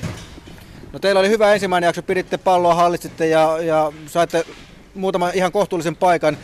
Sitten kun VPS teki sen 1-0 maalin, vähän vaikutti, että siinä vaiheessa vähäksi aikaa teillä meni, meni niin homma, homma käsistä. Siinä oli ne peli varmaan teille vaikeimmat hetket. Joo, että kyllä se, se eka puoli aika oli ihan ok, että ei se nyt mitään hirveä, hirveä hyvä, hyvä ollut kummiskaan. Ja sitten se maalin jälkeen oli ihan, ihan katastrofaalista, mutta hyvä, että saatiin tota noin, käännetty tämä peli. Sä tulit vaihdosta peliin, Jeremenko teki muutaman todella hyvän vaihdon siinä sen jälkeen. Peli kääntyi taas takaisin, teidän selkeä hallinta, alkoi tulla vaarallisia tilanteita. Äh, kerropa siitä teidän tasoitusmaalista, puskit sen komeasti häkkiin ja siinä ei kyllä äh, kaverin maalivahdella paljon jakoja ollut. Joo, ei se oli Denikset hyvä, hyvä ulkosyrjät chippi siihen vähän, vähän takaviistoon, mistä mä tulin ja sitten sit sinne, mistä veskari tulee pois, niin sinne on hyvä pistää. Et oli, oli loistopallo. Ehdit katsoa, että mihin kohtaan maalia pyrit sen puskemaan? Joo, oli, oli niin hyvä keskitys, että ei siinä ollut mitään kiirettä. No mitä sanot muuten omasta pelistä? Toit aika paljon energiaa Jaron paitaan siinä vaiheessa, kun, kun sitä tarvittiin. Joo, ihan, ihan hyvin meni. Et olisi ehkä voinut muutama maali enemmänkin. Et Vepsu, Vepsu vaikutti vähän vä, siihen, että pallo pysyi aika kauan siellä. Mutta ihan, ihan hyvin meni. Kuopiossa kupsi kaatui 3-1. Nyt hienojen vaiheiden, jännittävien vaiheiden jälkeen paikallispelissä VPS 2-1. Teillä on tällä hetkellä aika hyvä boosti päällä. Joo, onhan se aina, aina kiva voittaa. Et en sitten tiedä niin kuin, kuin hyvin me ollaan pelillisesti oltu, oltu niissä kahdessa, mutta niin kuin, voitot ratkaisee ja ne tuntuu parhaimmalta. Sanopa vielä lopuksi, että mikä oli sun mielestä tämän pelin ratkaisu? Miksi Jaro oli ton verran parempi? Mä tulin vaihdosta sisään. Eli sieltä löytyi sitten yksi hyvä ratkaisutekijä. Eli vaikka teidän vaihtopenkiä monesti sanotaan, että kapea on, niin tänäänkin oli monta ukkoa loukkaantuneena sivussa, mutta sieltä tuli kuitenkin aika ratkaisevia pelaajia mukaan. Joo, sieltä tuli ihan hyviä jätkiä. Hyvä, hyvä näin. Näin siis Jani Virtanen, Jaron tasoitusmaalin tekijä. Kokeillaan vielä uudelleen. Nyt löytyi tekninen ratkaisu tälle, että mistä johtuu. Että tuli äsken aika kovalla metelillä täältä ääntä. Kokeillaan uudelleen. Pyry Soiri ottelun jälkeen VPS ainoa maalin tekijä. Pohjanmaan derby Jaro vastaa VPS-ottelun lopputulos. Jännittävien vaiheiden jälkeen Jarolle 2-1. Vepsun johtomaalin yhteen ollaan iski Pyry Soiri, mutta Pyry miten se on? Ei varmaan se oma tehty maali tässä vaiheessa pelin jälkeen kauheasti lohduta. Ei se itse asiassa lohduta yhtään. Tota, lähti hyvin toiselle puolelle ja saatiin vauhti siihen, mutta sitten päästiin kaksi helppoa maalia. Et, tota, Ensimmäinen jakso vaikutti, että Jaro piti paljon palloa, mutta te puolustitte aika hyvin. Oliko taktiikana vähän se, että huolehditaan siitä, että se Jaron pallohallinta ei sitten tuota, heille kuitenkaan kovinkaan vaarallisia tilanteita? No siinä eka puolen aikana meillä ei ollut mitään hätää, että tota, ne annettiin niitä pitää palloa siellä ylhäällä ja tota, ne ei oikeastaan päässyt varmaan yhteen maalipaikkaan, että siinä ei ollut mitään. Ja vähän säästettiin jalkoja toiselle puolelle. Toisella jaksolla oli hyvä startti, se 1-0 johto. Mitä siinä sitten tapahtui? Teillä oli sen jälkeen vähän hallinta, mutta minkä takia se homma kääntyi sitten Jarolle? Sanot, että ehkä vähän helposti annettiin kaverille maali. Joo, no tota, me päästiin hyvin pari kertaa vasta iskuista ja toinenkin maali oli meille lähellä. että se olisi ollut sitten ihan eri peli, mutta tota, annettiin niiden sitten pyörittää vähän liikaa tota, siitä toisen puolen ja me valuttiin vähän liian alas ja sitten just niin kuin sanoin, päästiin kaksi helppoa maalia. Teillä on ollut aika raskas jakso, kymmeneen päivään tämä oli neljäs ottelu. Ku, kuinka paljon se paino kintereissä tuossa loppuvaiheessa? No kyllä se totta kai paino, mutta ei se ole mikään selitys. Että, tota, niin kuin toista vielä, että ne maalit tuli ihan liian helposti, että ne on vältettävissä ja tästä ei periaatteessa auta mikään muu kuin tota, nostaa päät ja lähteä kohti seuraavaa peliä. Nyt meillä on hyvä, hyvä huili ensi viikolla ennen seuraavaa matsia.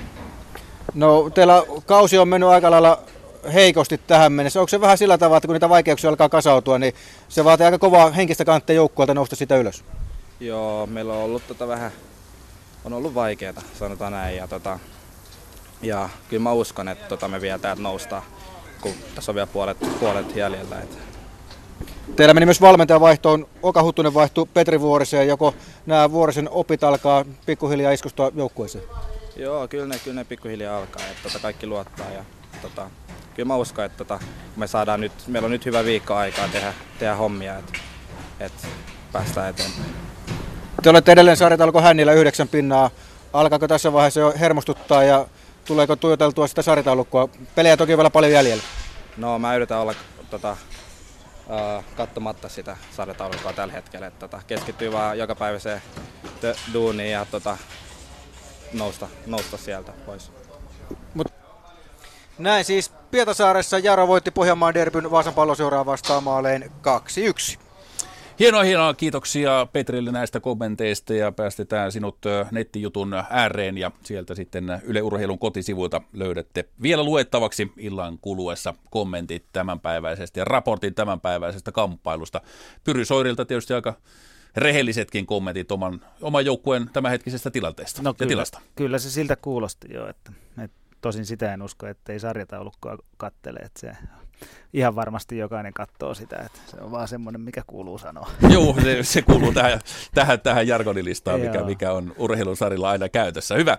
Siirrytään äh, Pietarsaaresta Seinäjoelle ja Juhani Kukkasella on äh, siellä ollut myös nopsajalkainen ja Juhani, sinulla on myös sieltä haastattelu tarjolla, ole hyvä. Kyllä vain äh, KTP-väristä Felipe Aspekreen oli hivenen vaitonainen syystäkin, että tavalla millä tämä ottelu ratkaisi, eli äh, varsinaista peliaikaa ennen kahta minuuttia ennen varsinaista peliaikaa sitten tuo SJK-maali tuli. Ja toisena haastateltavana heti perään Emil Lidman, joka teki uran ensimmäisen veikkausliikan maalinsa ja uran toisessa veikkausliikapelissä, mutta Kuulostellaan ensin, minkälaisin ajatuksen Felipe Aspekreen KTP oli ottelun jälkeen. Felipe Aspekreen tänään tiukka ottelu, mutta 1-0 tappio SJKlle. Millainen ottelu se oli? No, punainen kortti siihen alkuun ja lähdettiin puolustaa sitten heti siinä, niin kaveri piti palloa ja me juostiin. Oliko SJK ennakkoasetelmien mukaan juuri sellainen joukkue kuin odotitte? No, ehkä se oli, mutta kyllä me lähdettiin ihan niinku tosissaan niinku haastaa ja pitää palloa, tehdä omaa juttua. Et kävi näin nyt, niin joo. No, mitä sanot tuosta ulosajosta? Mikä on näkemyksesi? No, se oli, oliko se, oliko se alin mies? Varmaan oli alin mies, niin en mä, en mä kauhean hyvin nähnyt sitä taklausta siinä. Että, että se nyt oli näin, että punainen kortti. Että joskus se menee toistepäin, mutta niin, siinä on yksi mies vähemmän pelistä ja se vaikuttaa oleellisesti peliin. Joo, vaikuttaa. Siinä joutuu sitten kaikki tekemään vielä enemmän duunia. Puolustussuuntaa, hyökkäyssuuntaa. Et siinä jää sitten vähän vähemmän voimia sit siihen hyökkäykseen, niin kuin se varmaan näkyy tuossa. No seuraavana vajaan kahden viikon päästä HJK. Tässä on teillä jonkin aikaa, aikaa harjoitella. Miten uskot, miten tuo aika vietetään? No tässä nyt alussa me varmaan pidetään ihan pari päivää lomaa ja lähdetään sitten taas treenaamaan. Joo. No niin, ei muuta kuin peli iloa loppukautta. Kiitos, kiitos. SIK on Emil Lindman 1-0 voittoja miehelle uran ensimmäinen veikkausliigan maali. Ja hienoa paikkaa, mitkä ovat päällimmäiset tunteet tällä hetkellä? Aivan mahtavat tunteet on, että ei voisi paremmin toivoa, että menisi kotidebyytti. Vaikea ollut SIKlla maalinteko. Mistä se on oikein kiikastunut? No on se ollut aika vaikea, mutta onneksi ollaan päästy kanssa niihin paikkoihin ja kyllä se tästä mä uskon, että kyllä se tästä alkaa menemään. Niin, Emil Lindman sinne kärkeen, niin rupeako maaleja tulemaan enemmältäkin? Luultavasti. Kyllä mä vielä niitä haluan tehdä. No millainen tunne se oli? Tämä oli toinen veikkausliikaottelu kuin mies kentälle. Minkälaiset tuntemukset oli, kun Simo Valakari sanoi, että nyt poka kentälle? Kyllä se tosi mahtavaa aina, että valmentaja luottaa, vaikka on nuori pelaaja. Että kyllä se on hienoa, että pystyy pelaamaan tällaisella tasolla jo ja pärjää ihan hyvin tällä valmentaja luottaa. Minkälaisia evästyksiä Valakari sinulle kentälle antoi?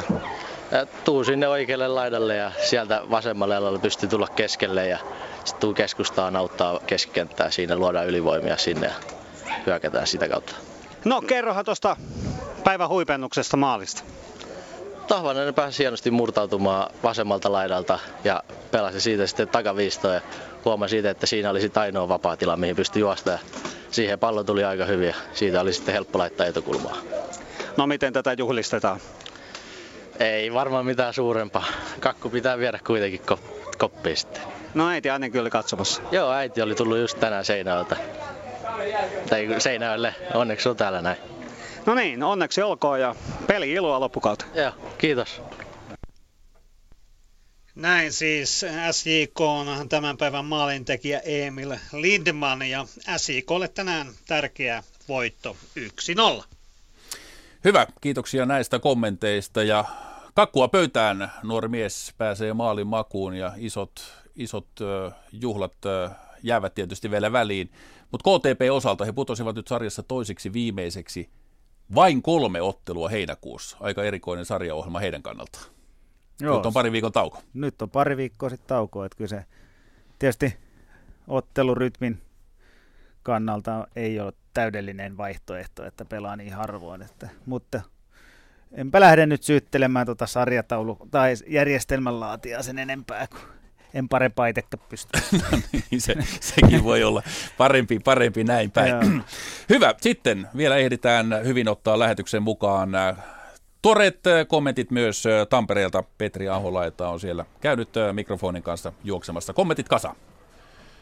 Kyllä, kyllä. Vähän sama asia. Tuossa kyselin Miikka Ilolta ja Aho Heikiltäkin lopuksi, että mitä tuumaavat tästä sarjaohjelmasta, kun, kun, kun kentät komeessa kunnossa ja ihmisillä aikaa käydä pelejä katsomassa ja ilmakin pitäisi olla tähän aikaan vuodesta kaikista parhain, niin pelejä on aika harvakseltaan. Ilvekselläkin heinäkuussa neljä peliä ja Kotkalla sitten kulma kolme, mutta tässä tuoreet haastattelut pelin jälkeen, eli kupskapteeni Miikka Ilo ja Ilveksen puolustuksen keskustasta Heikki Aho. Joo, samalla tavalla jättää mitä...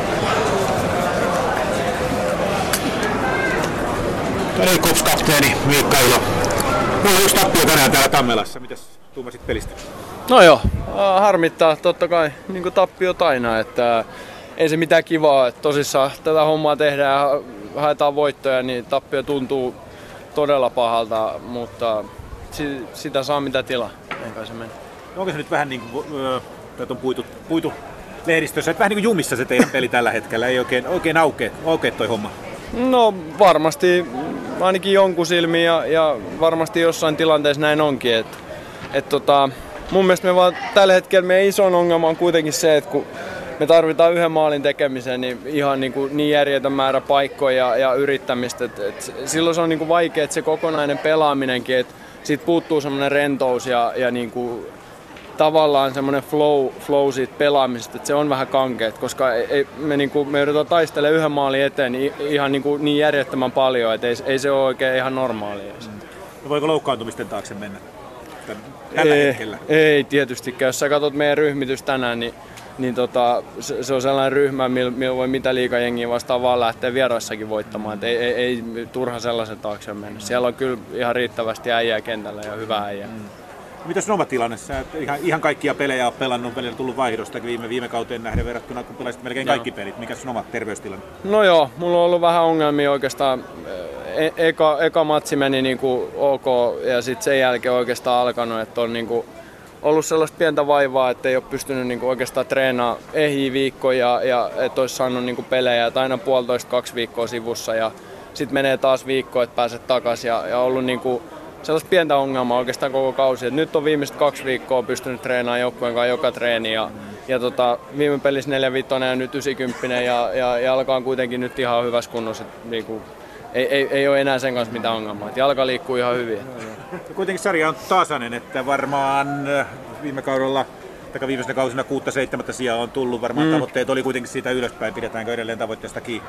Joo, ei, ei niistä kannata vielä. Puolet on vielä joku hyvä matematiikko laskee paljon niitä pisteitä on vielä jaettavissa. Et eiköhän niitä ole ihan riittävästi vielä niin kuin periaatteessa mihin vaan. Et, et, tota, turha niitä on ruveta tässä vaiheessa tehdä sit niin kuin lopussa tilinpäätös, mutta totta kai me tähdätään edelleen ihan samaan mihin kauden alussakin. Et nyt, nyt, se vaan, nyt se vaan vaikeutuu, että pitää voittaa enemmän pelejä niin kuin nyt loppukaudesta sitten. Ja lopuksi vielä, mitä, mitä mieltä sä tästä, kun, kun, kun kentät on nyt parhaassa kunnossa keskellä mm. kesää, yleisöllä aikaa käydä peleissä, kelitkin pitäisi olla parhaita. Pelataan kuitenkin aika harvakseltaan. Ilvekselläkin täällä neljä peliä heinäkuussa. Koko kauden aikana, tai siis kaksi koti, kaksi vieras. Mm. Kesäkuussa viisi.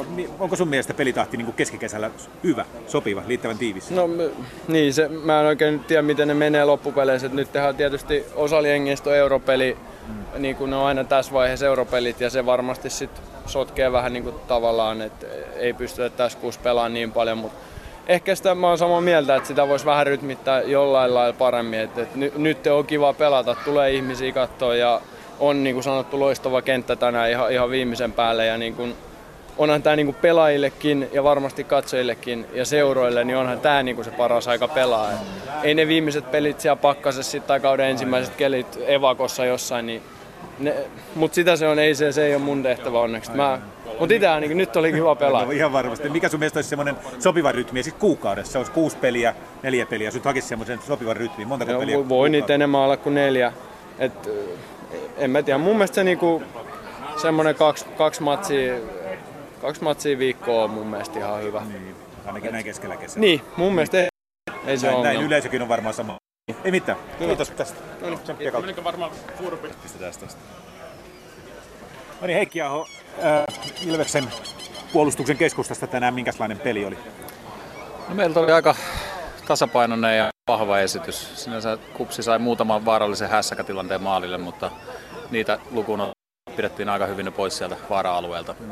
Ja toisaalta taas omalla, oma peli oli sen mukaista, että saatiin luotua sellaisia puolittaisia paikkoja ja sellaisia vaarallisia tilanteita sinne vastustajan laatikon lähelle, että siinä niin kuin kupsi joutuu olemaan erittäin hereillä siellä oman laatikon lähellä.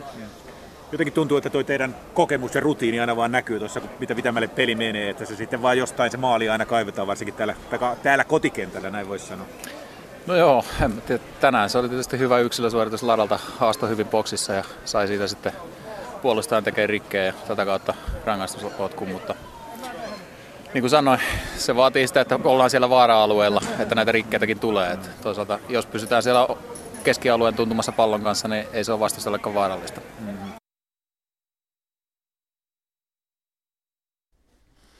No niin, siinä saatiin, saatiin äh, vielä kommentit äh, Tampereelta, Tammelan stadionilta Ilves äh, Kupsottelun jäljiltä. Kiitoksia Petri Aholalta, Petri Kuikka, Juhani Kukkasella. Kiitoksia myös äänitarkkailija Raimo Utriainen ja kiitoksia Antti Pohja. Meidän osalta tämän iltainen lähetys on päätöksessään. Jalkapallon veikkausliiga, se jatkuu jo huomenna maanantaina. Tuolloin yksi ottelu ohjelmassa. Se on Interin ja IFK Hamnin välinen kamppailu tämän sunnuntain osalta. Kiitoksia seurasta. Ja Yle Puheella jatkuu seuraavaksi uutiset ja Ali Show. Yle Puheen urheiluilta. Jalkapallokierros.